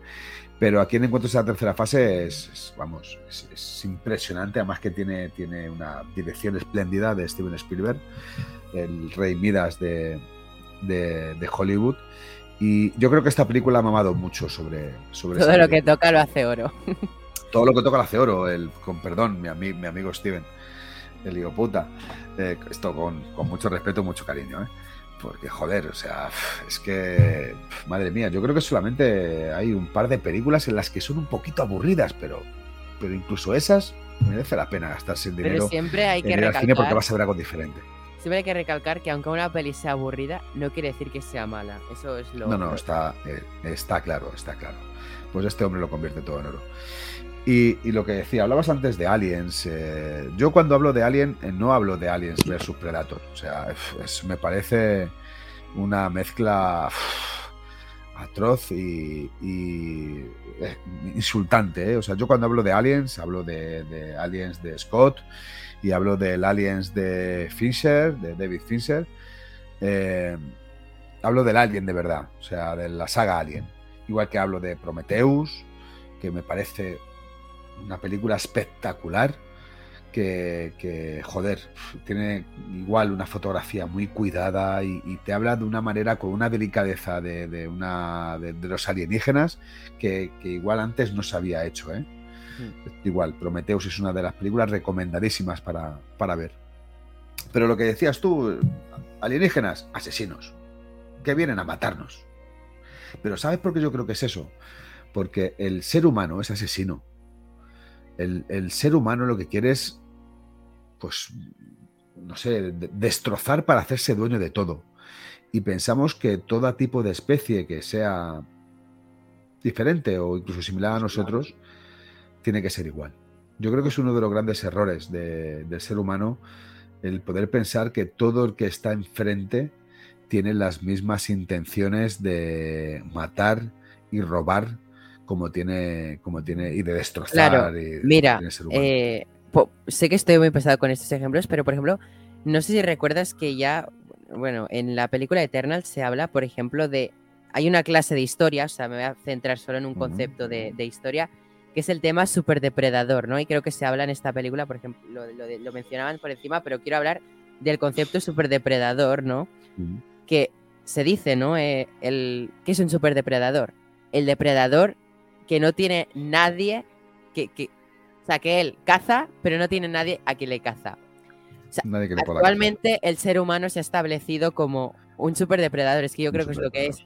Nos hemos creado una autoridad, o sea, hemos dominado la tierra básicamente, o sea, hemos querido dominar la tierra, ser los dueños de este territorio y manejarlo todo, o sea, no, no tenemos un superdepredador que a nosotros nos vaya a comer, que lo habrá, o sea, en el no sí en la o sea, en la humanidad tiene que haberlo, Las mismos, los mismos virus pueden ser superdepredadores para nosotros, sí, sí, por ejemplo.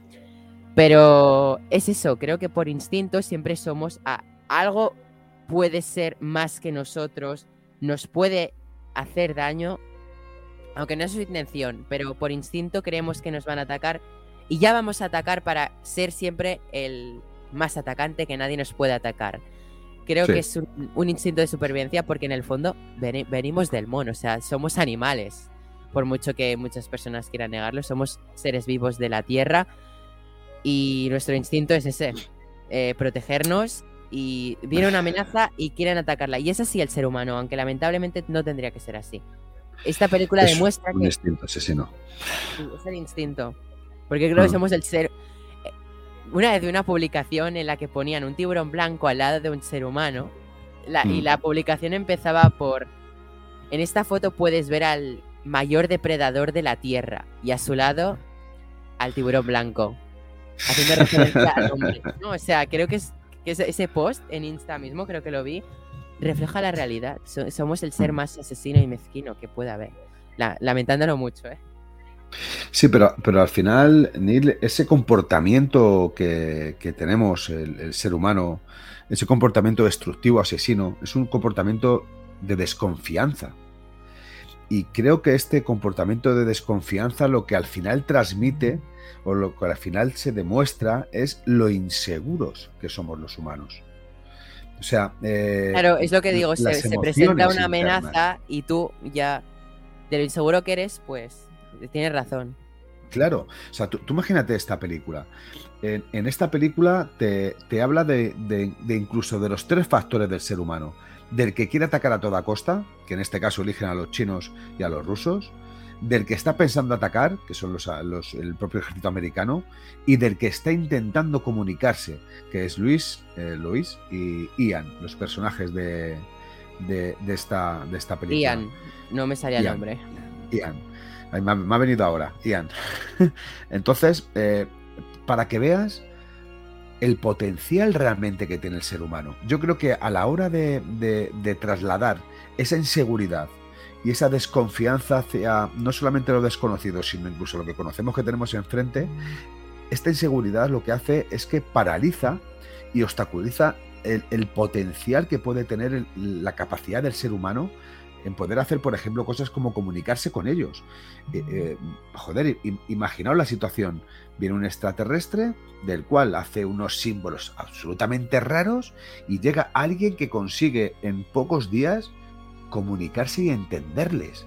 Hmm. Pero eso es posible, claro, claro que es posible, porque tenemos un potencial, no solamente a, nivel, a nivel de, de tecnológico, que ha avanzado muchísimo, sino a nivel intelectual. tenemos un potencial grandísimo y que muchas veces al tener esas inseguridades estamos eh, joder, no me sale la palabra, obstaculizando eh, y, tapando ese potencial que tenemos los seres humanos. Y también esta película va sobre eso. Y también te demuestra esa perspectiva. Y yo creo que eso es súper enriquecedora. Porque yo te digo una cosa. Hay un dicho que dice que el ser humano que no se fía no es de fiar. Y eso es la verdad. Eso es lo que te demuestra en esta película. Tú no te fías porque no eres de fiar. Porque sabes lo que harías tú quizá en esa situación. El ser humano de manera inconsciente se pone en su, en su puesto y en su, en su, lugar. Y piensa, coño, ¿qué haría yo? Llego a la Tierra con una pedazo de nave de la polla, tengo mi tecnología que les sobrepaso 20.000 años o 3.000 años, como habla el, extraterrestre, que dice que dentro de 3.000 años os tendremos que pedir ayuda nosotros a vosotros, eh, les aniquilo y a tomar por saco y me hago dueño de todo. O sea, tú estás de frente de alguien que tiene una vida planteada y tiene una serie de riqueza y sabes que ese alguien con solo soplarle te quedas todo lo suyo. El ser humano es tan rastrero que mucha gente sopla por el mero hecho de, quedarse. Y, ese tipo de cosas se ven en la vida real, Neil, pero en, muchas perspectivas. O sea, cada uno utiliza su ámbito de poder sin ningún tipo de problema en que la otra persona pueda sufrir unas consecuencias incluso muy jodidas en su vida. Nos da igual, somos destructores y creemos, nos, nos, sentimos con el poder suficiente, eso sí, con la gente que podemos eh, eh, meter ese poder y joderles. Porque si, si nosotros tenemos poder y sabemos que el de arriba nos va a joder a nosotros, no, ahí nos cagamos. Pero si podemos joder, el ser humano jode, sin pensar realmente en, en el potencial que pueda tener el otro colectivo, la otra persona, y en las consecuencias que puede tener el joderles. Somos así, de, perdonarme, de gilipollas, como decía antes, si el ser humano se extingue alguna vez es porque somos totalmente gilipollas. Y tanto. Me, suelto un espíritu, es que me, caliento, me, caliento porque uno ve una cantidad de injusticias en, esta vida que, duelen y que duelen mm. poder, poder, no sé, y no, no solamente verlas, sino muchas veces sentirlas. Y hace falta mucho más cine, hace falta mucha más literatura, hace falta mucho más arte para seguir eh, enseñando a la gente que la cultura lo que hace es eso, culturizar a las personas. Abrir nuestras mentes, no cerrarlas. Efectivamente.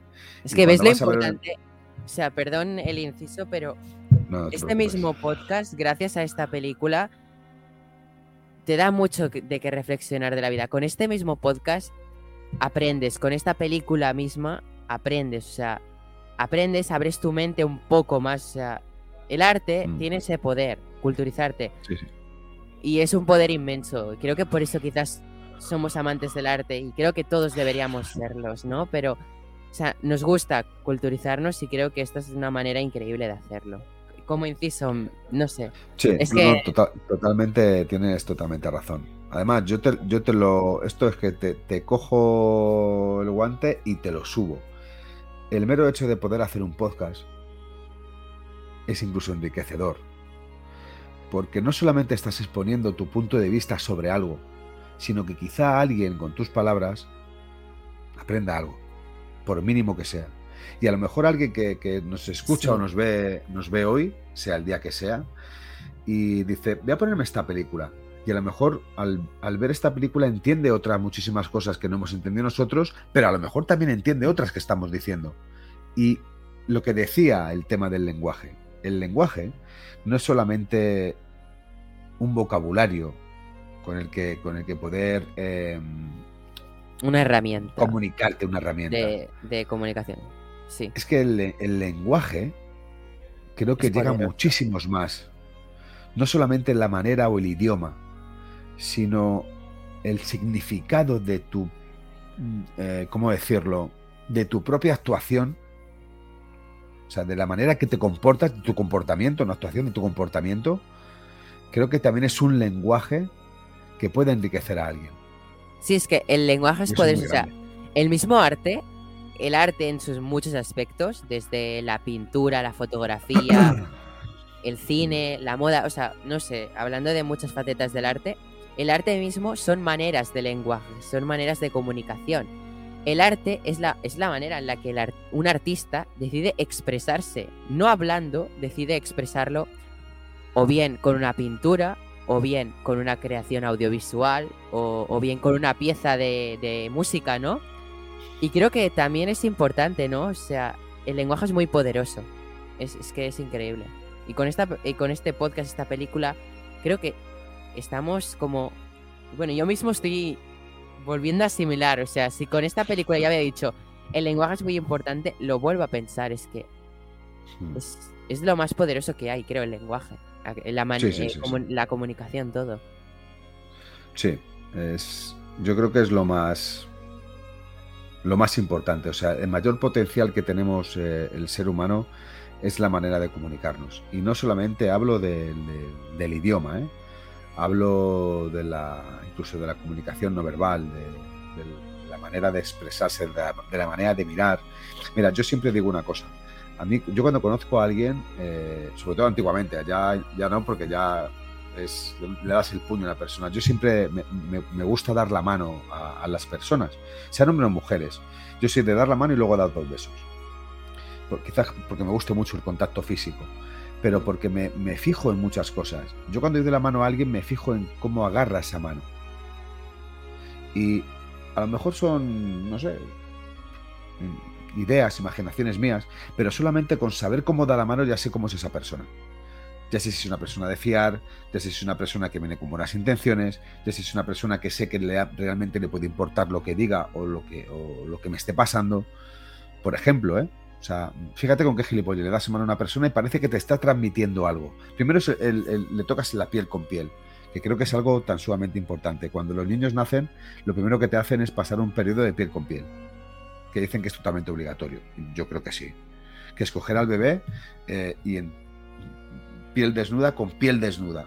O sea, el, transmitirle todo eso, todo ese, momento de sensaciones, ¿no? Pues, pues creo que la vida está, está muy, muy, es muy significativa en el ámbito del piel con piel. Del, no sé, a la hora de tocar a alguien, eh, el calor que desprende o el frío que desprende, no sé, hay muchas cosas que sientes. Y yo, por ejemplo, cuando voy al cine, me siento en una butaca con mi cuenco de palomitas, pues yo soy de los de cuenco de palomitas, ¿eh? además contra más grande mejor. Incluso hay veces que me cojo el más grande y a mitad de película digo, mm, si no me gustara el cine, saldría, me cogía otro cuenco y entraba. Pero me cinco minutos y me jode. Páusate, que voy a por palomitas. No, escucha, ahora, ahora que estamos hablando de esto, un pequeño inciso. Oye, ¿cuándo coño van a poner en el cine un botoncito en la silla donde digas palomitas y bebida? Pagues con tu tarjetita de crédito, pases y joder, eh, yo creo que ahora encima los cines que tienen esas butacas que son de luz, donde hay una separación, hay una especie de muros así de, de grandes, ahí pueden poner por dentro un carrilcito que se abra con una ventanita a tu sitio, que no hace falta ni molestar a nadie. Sea, no hace falta que pase el tío con la bandeja, eh, que te lo lleve, ¿no? Es que no hace falta. Yo, creo que eso sería uno de los grandes avances del cine. Que tú puedas estar sentado, porque a lo mejor hay un día que no te apetecen palomitas, pero cuando llevas cuarto de hora dices, hostia, este olor a palomitas. Uf, botón, clink. Y joder, y que te traigan otro cuenco, yo lo haría. A mí si me ponen eso, me comería dos cuencos de palomitas cada película que voy. Bueno, si es Eternals, a lo mejor me comería una y media, porque la otra mitad estaría durmiendo, pero no voy a decir más de, más de Eternals, no, en serio. No, pero estaría bien, o como un restaurante, ¿no? Al salir ya pagas la, tu cuenta, ¿no? En plan, Efectivamente, tú tienes una, cuenta y tú luego... Claro, o sea, tienes tu bota casi nada y bueno, pues ahí sales y pagas con tu tarjeta o pagas con tu Bizum o con, no sé, con tu reloj, además ahora que llevamos los pagos en teléfono, en fin, yo creo que hay muchos mecanismos y creo que es algo que los tienes... Tarjeta. Sí, sí, claro. Claro, va a hacer pum, pasar, o el reloj, pum, pasar. Eh, hablando de la película, em, creo que ya es hora de que acabemos de hablar del salto de tiempo del final que... que que lo hemos dicho que lo comentaríamos más tarde para quien nos escuchara no se tragara el spoiler tan rápido. Creo que si quieres podemos comentar ese... Vale, hay que, avisar que aquel que esté escuchando el podcast, si no haya visto la película, si no quiere que le destrocemos. Esto es totalmente a partir de ahora un spoiler total, cojonudo, porque lo, que hemos hablado hasta ahora eh, en sí no te demuestra nada. con solo ver el tráiler podrías verlo. Son las típicas críticas sin spoiler. Para evitar spoilers, avanza hasta una hora y 49 minutos. Gracias. Pero bueno, Jero, si quieres empezar tú hablando del final, te lo tienes aún pues más reciente porque yo no la he podido ver hoy, ya sabes qué película he visto por segunda vez hoy, Eternals, pero la vi hace una semana exactamente porque se la puse a mi abuela y le dije, mírate qué buena esta peli. Y me quedé un rato viéndola cuando se la puse al principio y me fui, pero luego por la noche dije, bueno, voy a volver a ver, porque no sé, no sé cuántas veces he visto esta película. A ver, no, no, no va a superar la cantidad de veces que he visto Interstellar, por ejemplo. ¿Qué quieres decir? Eternal, digo, no, no, no. No, Interstellar, la, he visto. Yo no sé cuál. Cuando esté en Disney Plus ya verás las veces que ver Eternals. No, pero hablando de Interstellar, eh, es una peli de las que he visto casi como, no tanto, pero casi como el Imperio contraataca. Es esas pelis que, que tenía el DVD rayado, o sea, no, sé si te pasaba antes que no había, bueno, yo, yo en, mi infancia todavía no había tampoco streaming, a ver las cosas como son. Yo al menos recuerdo ser pequeño y no tener Netflix y que tenía, tenía un armario en casa, que era el armario de los DVDs, que estaba lleno, o sea, peor que alguna persona que tú y yo conocemos em, con los DVDs. Pero tenía DVDs rayados yo de, ver pelis un montón de veces. Es verdad, no sé si te ha pasado nunca que has rayado un DVD. Sí, sí, sí. Una rabia, ¿eh? dices, ahora no la puedo ver. Yo no solamente. no la podía ver porque estaba rayado. Y justo, gracias a HBO Max, la pude volver a ver hace un hace poquito. Ya que está allí, como detalle del catálogo de HBO Max. Pero perdón, te dejo ya. Te doy ya la palabra que quería hacer ese inciso. No, yo, yo solamente decirte de esto que no solamente ha rayado DVD, sino que tenía cintas de VHS que se veía cuando le metías en, el, vídeo y le dabas al play, se veía las líneas esa negra, porque estaba totalmente machacada de tanta verlo y tanto rebobinar para adelante y para atrás. Ahí no pues, llegué yo. Eh, yo al VHS. no, ahí no llegué. Ya no hablamos. Ya de beta no, del beta no hablamos. Eh, mejor. Eh, bienvenida y enhorabuena a las plataformas digitales que a un golpe de clic nos podemos ver una película en muy alta definición sin ningún tipo de pérdida de calidad. Una y, otra vez, una y Comodidad máxima, ¿eh? Nuestro dinero nos cuesta mensual, ¿eh? También te lo digo. Pero bueno, si hiciéramos calc, pero bueno, creo que es de los gastos que más valen la pena, me gustaría decir. No sé. Sí. Consumes cosas cultas, bueno, depende de lo que veas, también te digo, pero bueno, en nuestro caso sí, es muy útil para educarnos mismos. es que esta película ya nos está educando de, cierto modo. A mí, por ejemplo, ya Cualquier de bien joven esta película me educa. Sí, sí, está claro. Bueno, pues si quieres, si quieres empezamos con, un poco el, final. el final. El... Que quería hacer una cosa, si me permites. Sí. Perdón, ¿eh? La recta final. Perdón, me hacía ilusión. Para avisar visualmente. Ay, no tengo uno de spoilers. No sé si se pondrá a poner. Imagino que sí. Sí, claro, puedes poner un icono ahí de spoilers. Spoilers. spoilers. Ah, sí, claro, mira, si yo hago aquí spoiler alert, ¿no? Sí. Perdón por el por hacer esto, pero bueno, me hacía ilusión. Banners, ya está. Ah, sí, señor. Spoiler alert. Ah, mira, si quieres lo dejamos puesto y así la gente cuando corra el del vídeo ya cuando quitemos el spoiler, si queréis podéis continuar. Para los que nos estéis viendo visualmente. Adelante, pues, Jero, perdón. Hay que decir que la película empieza casi por el final. Y digo esto porque la película empieza no con un recuerdo de la vida anterior de, de Luis, de Amy Adams. La película comienza con el futuro que le va a llegar a Amy Adams. O sea, Amy Adams, el personaje de Luis, vamos a decir Luis, todavía no ha sido madre y todavía no ha perdido su hija. Pero ella ya empieza a soñar, empieza a ver que tiene una hija y que se muere. ¿Y esto por qué es? Porque en sí los, los extraterrestres le están dando el poder a ella de poder ver el futuro. Eh, ese es el arma, porque al fin y al cabo lo que dicen los heptápodos es que el arma se la han pasado a ella. O sea, es como una especie de, bueno, de eso, de, poder ver el futuro. Es, algo que, ella, joder, es que no sé ahora cómo, decirlo, una, habilidad que pueda tener, que es ver el futuro.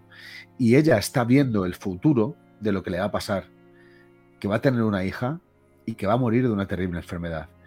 Fijaos la dureza de todo esto. Porque ella, ella es consciente de ello a lo largo de la película, cuando tiene esos especies de recuerdos, que es el futuro, no es el recuerdo, eh, nos asombra ver la cara de, incluso de que no, no entiende. Eh, es más, hay, una parte de la película que, dice, ¿quién eres? Que ella dice, ¿quién eres? Es tu hija. Como que ¿quién eres? Es un poco... no es que te pierda, pero te, te, te extraña. Claro, al final lo entiendes. Claro y además que, no sé si te pasó, yo la primera vez que la vi, o sea, yo pensaba que ya cuando ya empezaba la película, o sea, como te lo explica al principio, tú crees, cuando ya está en la universidad, por ejemplo, que ya ha pasado la muerte de su hija y todo, la primera vez te pasa y es como un golpe de realidad que te da al final, no sé, es que... Claro, porque es, es lo que te decía yo antes, Neil. Eh, empieza la película cuando ella te explica en, en dos, tres minutos que es madre y pierde la hija, su hija muere y ya piensas, esta mujer lo tiene todo perdido. Es que ya le da igual lo que haga. Le da igual incluso morir. Ya lo ha perdido todo. O sea, incluso entiendes esa parte de la película, que es yo creo que un poquito antes de mitad de metraje, donde ella decide quitarse la escafandra dentro de la nave y acercarse al cristal y poner la mano, sin saber si hay una exposición a radiactividad o de cualquier tipo de organismo que, pueda hacerla morir. Claro, tú piensas, si se la ha muerto la hija, le da igual morirse, o sea, le da igual quitárselo y exponerse y que sea lo que Dios quiera, ¿no? Al fin y al cabo, si se muere, eh, seguramente se vaya, se vaya con su hija, ¿no?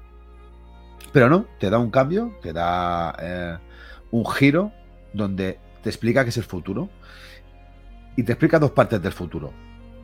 Uno es ese, y otro es el que eh, ella llama al dirigente chino, al presidente, Chang, me parece que se llama, en la película, donde mm, le explica algo para que quiten el... Porque China lo que decide es atacar a, la nave extraterrestre para intentar eh, tirarla abajo, igual que al final los rusos están, no sé qué. Y ella habla con el dirigente chino con un teléfono. Claro, antes te explica que cuando está dentro de la nave, un poquito antes, tiene un viaje en el tiempo hacia el futuro, donde están en una cena, eh, donde conoce al dirigente chino y donde el chino le da las gracias por comunicarse con él y que así parasen este, bueno, pues este intento de, la, guerra galáctica. La atrocidad que estaban a punto de cometer. La atrocidad que estaban a punto de hacer. Y, ella le dice, dentro de su propia visión, mm, no tengo su teléfono para llamarle, porque ella en su ser todavía no ha pasado ese momento. Y el chino le dice, ahora sí, y se lo enseña, el número. O sea, con esto lo que hace, con este viaje en el tiempo, es que le ayuda a que no masacren a los extraterrestres. Y aparte, es que ella tiene esa habilidad de poder viajar en el futuro. También ve, por ejemplo, que hace un libro sobre el, el idioma, importancia del idioma de los heptápodos. Creo que es heptápodos. Lo vivo diciendo en otro podcast y yo creo que es heptápodos. Sí, sí, hepta. Pero también te habla, que es ahí donde, donde yo puedo hacer más hincapié, y es lo que hay más, más impactado, en la que eh, con ese, esa habilidad, voy a decir poder. Espera. Perdón, ¿eh? Sí. Pero los bichos estos que tenían 8 o 7 patas. Eh, creo que eran siete, creo que era heptápodos. Creo que era heptápodos. Hepta es 7. ¿eh? Sí, hepta es 7. Pues, claro, pues, sí. Eh, además, que te lo explica de, número y de patas, ¿no? claro, claro. sí. No, sí, porque ahora me he rayado y digo, son como pulpos y son octápodos de, de 8. No, no, no, no, son, son heptápodos. Ahora me has hecho dudar con lo, que con lo que me acabas de preguntar, digo. Hepta, hepta, perdón, ¿eh? Pero ahora me he rayado, digo, ¿cuántos tenían? Bueno, pues, pues lo que decía, lo, más importante yo creo que de este, del significado al final, es que ella, conociendo que va a tener una hija y que va a fallecer de una terrible enfermedad, decide tenerla. Porque, como ella misma dice, al final, que al final hay una especie de, bueno, pequeño... mm, pequeña explicación de ella misma, voz en off, donde te dice que... ¿Y qué? Siete. Siete, siete, ¿no? Donde te, donde te dice que es, pesa mucho Sí. más, Las he contado. os has contado, pesa mucho más los momentos vividos buenos con, con su hija que incluso su propia muerte. O sea, ¿realmente el ser humano estaría preparado, si lo supiera, a traer a un descendiente, a una hija o a un hijo, sabiendo que éste moriría? Aunque fuese con 15, con 20, con 25 años, y que tuviera que sufrir la muerte? ¿Realmente el ser humano estaría dispuesto a pasar por todo eso? Y es aquí donde entra la reflexión, no solamente de lo que podemos llegar a pensar, no, no, no, yo no la traería para que muriera, pero, pero ¿por qué? No es que, no es que eso no significará que realmente somos egoístas, porque esa niña se la ha visto en muchos momentos de la película donde era muy feliz. O sea, ¿no tendrías a tu hijo o a tu hija quitándole esos momentos de felicidad por el mero hecho de que su muerte es antes y que tú ibas a vivirla y que tú ibas a sufrirla? Porque es muy fácil decir que las personas mueren, porque a todos nos tiene que llegar ese momento. Indiscutiblemente nadie queremos ver morir a nuestros hijos. Como he dicho al principio, es algo que no debería de ver nadie. Pero el tiempo que ha estado viva o vivo y ha sido feliz, ¿por qué se lo arre- arrebatarías? Creo que es una reflexión súper profunda. Y el tiempo en que ella misma puede ser feliz disfrutando de su hija también. Efectivamente. Efectivamente. Y es algo Creo no que es solamente algo- vemos en esta película, sino también en la película de tiempo. Sí, De una manera diferente, pero, pero también lo ves. la importancia que tiene el tiempo. Quizá ese tipo de datos, o ese tipo de conocimientos, o ese tipo de habilidades, si la tuviéramos todos, los que nos ten- lo que nos tendría que hacer reflexionar es que deberemos, deberíamos de vivir la vida más intensamente y más al día a día, sin hacer daño a los demás, preocupándonos realmente de la gente que nos quiere e intentando hacer bien al resto de la gente. No sé, creo que, que es esa potencial, esa potencialidad, bueno, es- esa parte potencial de, de- de la película es lo más importante de todo. Llega al final y se te olvidan los extraterrestres, se te olvida todo. Sí, Solamente sabes que va a tener una hija y que decide tenerla aún sabiendo que va a morir de una terrible enfermedad. O sea, dices, ¡boom! Te hace ¡boom! la cabeza. Es algo digno de, de, verdad, ¿eh? es, digno de, de por lo menos estudiar y de por lo menos comentar. Y, y yo creo que, que esta película te, te da un baño de realidad al final que te destroza. O sea, te destroza. Y seguramente ella tome la decisión que el 99% de la gente no tomaría. Porque yo estoy convencido que la gran mayoría de la gente, viendo el sufrimiento que iba a tener esa propia persona por, ver el fallecimiento de un hijo o de una hija, decidiría no tenerlo. Estoy convencido de ello. Y sin embargo les estás quitando eh, ese tiempo de felicidad, ese tiempo de aprendizaje y ese tiempo que la otra persona, por lo, por lo pequeña que sea, te ha enseñado muchísimas cosas.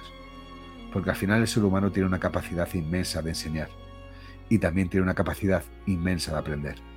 Lo que pasa es que no sabemos eh, utilizar ese potencial.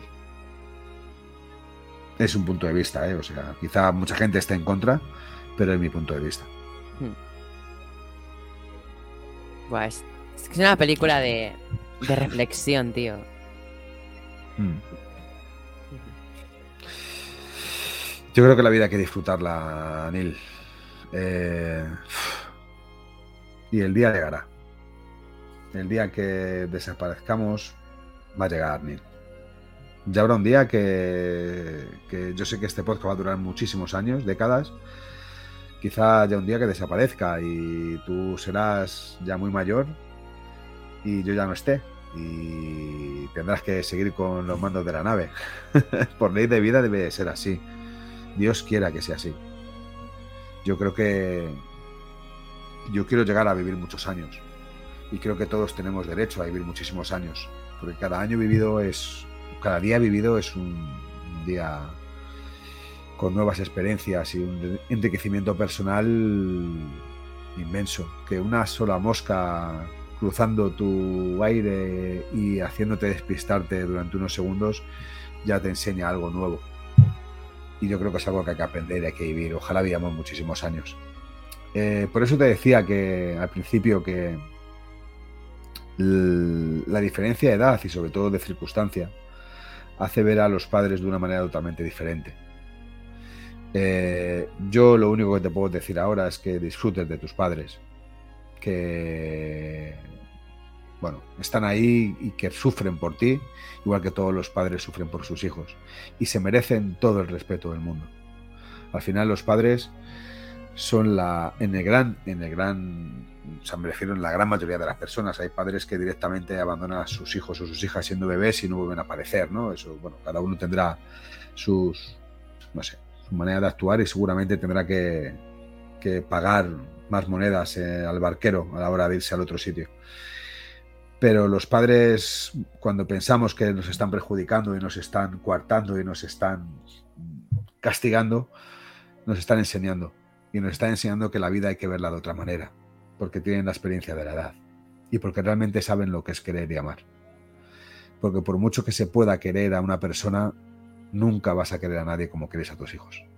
Y creo que esto es algo fundamental. Esta película te enseña esa pequeña parte que es fundamental porque por un hijo debes y tienes que hacer absolutamente todo, aunque te joda muchas veces, aunque estés tranquilamente tumbado en el sofá y te pida atención, pues muchas veces tienes que despertarte, levantarte y, actuar. Muchas veces te jode, no te voy a decir que no, muchas veces está viendo una película y está continuamente saltando como, como si fuese un monete por encima, para allá, para acá, no te deja, se pone a cantar y te dan ganas de decir, cállate ya. Muchas veces se está dando de cenar y pues hay algo que no quiere o quiere otra cosa o te monta un espectáculo. Sí, efectivamente, y te dan ganas de comértelo. Mi padre siempre me dice que cuando yo era pequeño le daban ganas de comerme y que cuando fui mayor se arrepintió de no haberme comido. Pero creo que eso demuestra al final el, el amor que uno siente hacia los hijos. Yo desde aquí eh, dar un abrazo y un reconocimiento a todos los padres del, mundo porque se lo merecen y a ese sufrimiento continuo que tienen con, los hijos, que muchas veces somos unos desagradecidos y actuamos de una manera que con el tiempo descubres que no ha sido acorde. Perdóname por la chapa que te estoy dando, Joder, sabes que no son chapas. lo que te quería como lo siento. ¿eh? Lo que te quería comentar es si ya procedemos a la conclusión de la peli. Sí, yo creo que sí, yo creo que sí. Solamente decirte, Voy a quitar el spoiler alert. Sí. Vale. Que por lo menos sea de una, por lo menos sea de una persona que nos va a escuchar. Por lo menos, estoy seguro de ello.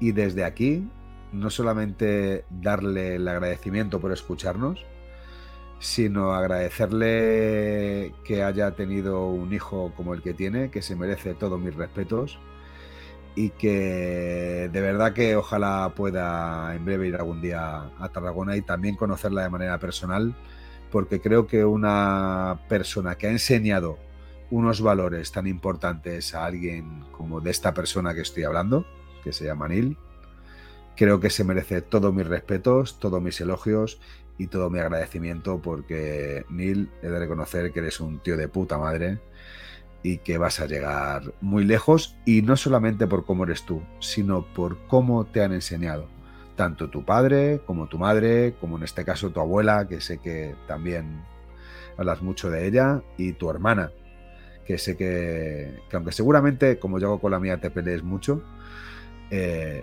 la querrás con locura y no querrás que nunca la pase nada y siempre querrás lo mejor que ella. Muchas veces el proteger a las personas significa eso, hacerle muchas veces daño y discutir con ellas.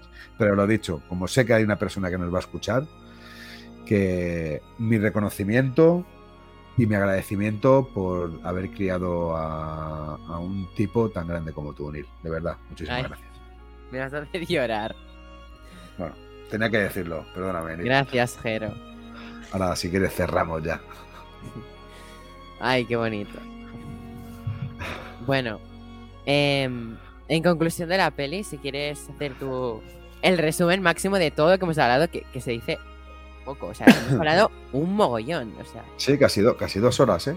Hemos hablado creo que más que lo que dura la peli. Sí, sí, sí, no, no, eh, es cierto. La, película me parece que dura una hora y 40 minutos y llevamos una hora y 50 hablando de la película. Bueno, que es película necesaria para ver, película imprescindible, no solamente por, el tema de la ciencia ficción, que también es interesante, sino por el ámbito del lenguaje, eh, por el ámbito de, esa, al final, de ese sentimiento del ser humano, eh, de las decisiones de las personas y de su comportamiento. Creo que es una de las grandes películas. Seguramente dentro de muchísimos años se verá como un referente al estilo Encuentros de la tercera fase de Steven Spielberg. Y bueno, pues la verdad que yo me hubiese gustado incluso tener una segunda parte, donde poder ver cómo evolucionaba todo esto de incluso una nueva visita, como no, a Luis y a, Ian. Que me ha encantado, me ha encantado, no solamente la película, sino hablar contigo de ella. Pues nada, Jero, ya sabes que esta peli es muy. O sea, a mí me ha encantado, ¿no? Es una peli genial. Mm. Y yo, más que resumir la peli, creo que he hablado ya mucho de la peli, ¿no? Quería decir que es genial poder reunirme eh, aquí en la pantalla y poder grabar un podcast contigo. Creo que es, es genial. O sea, eso de. Jero, vamos, tenemos que grabar un podcast de esos como el de tiempo, porque creo que con el de tiempo descubrimos que podemos hacer podcasts muy buenos, ¿no? Y, y de muy buena calidad. Y creo que tenía ganas de hacer una de, de, estos podcasts que tú y yo así producimos, ¿no? En plan, hacemos tú y yo y luego los publicamos en Conexión Tatooine. Como siempre digo, un podcast producido para Conexión Tatooine. Hmm. Exactamente. Porque en el fondo lo estamos haciendo para que se publique en nuestro queridísimo podcast. Efectivamente. Porque creo que no solo, o sea, Podremos tener contenido centrado en Star Wars, siempre hablaremos de todo lo nuevo que salga de Star Wars, pero creo que el amor a Star Wars viene también del amor que le tenemos al cine y creo que tenemos que comentar, hablar de cine, que es lo que de arte, de lo que a ti y a mí nos encanta, de lo que a nuestros compañeros les encanta. Y no sé, me encanta poder reunirme en el Zoom, hacer estas charlas, que, que estaría años hablando contigo de estas charlas. y ya sabes. Yo también. Con ganas del siguiente. Con ganas, con ganas del siguiente. Que nos esperan cosas muy interesantes. ¿eh? Yo, como te dije en, tiempo, hay que hacer una gran lista de películas obligatorias para, para, poder, para poder hablar de, ellas. ¿Por qué no? Una, de ellas incluso puede ser Encuentros en la tercera fase, ¿eh? aunque sería seguramente de hablar un poquito más rápido, que yo creo que hemos contado mucho incluso de ella en, esta, en este podcast. Hmm. Pero vamos, hay 300.000 películas de obligatorio cumplimiento de visionado, como por ejemplo Interestelar, que eh, seguramente en breve podamos conectarnos unos cuantos más, aparte de, ti y de mí, para poder hablar de esta gran película de Nolan, una de las grandes películas de la historia del cine, no de las últimas décadas, sino de la historia del cine, por todo lo que, lo que conlleva y que tengo muchísimas ganas. No solamente de esa, sino de poder volver a grabar contigo un podcast como este, en la cual profundicemos en fotografía, música, el fondo, el trasfondo del sentimiento de la película, la humanización de los personajes y de la vida cotidiana. Y sobre todo porque hay que ser fiel a nuestra audiencia y sabes que hay, como te he dicho antes, hay una persona que nos va a escuchar sí o sí y hay que seguir dándole, hay que seguir dándole contenido. Además, eh, tengo pensada, ya os digo, audiencia, a ti, a Jero, a la audiencia, que estoy pensando en hacer un futuro podcast. Ya sé cuál será el próximo que haremos y será una peli de estreno, solo digo eso. Ya, sorpresa, Jero, luego ya te lo cuento. Y audiencia, seguir escuchándonos, seguirnos en nuestras redes sociales, ¿eh?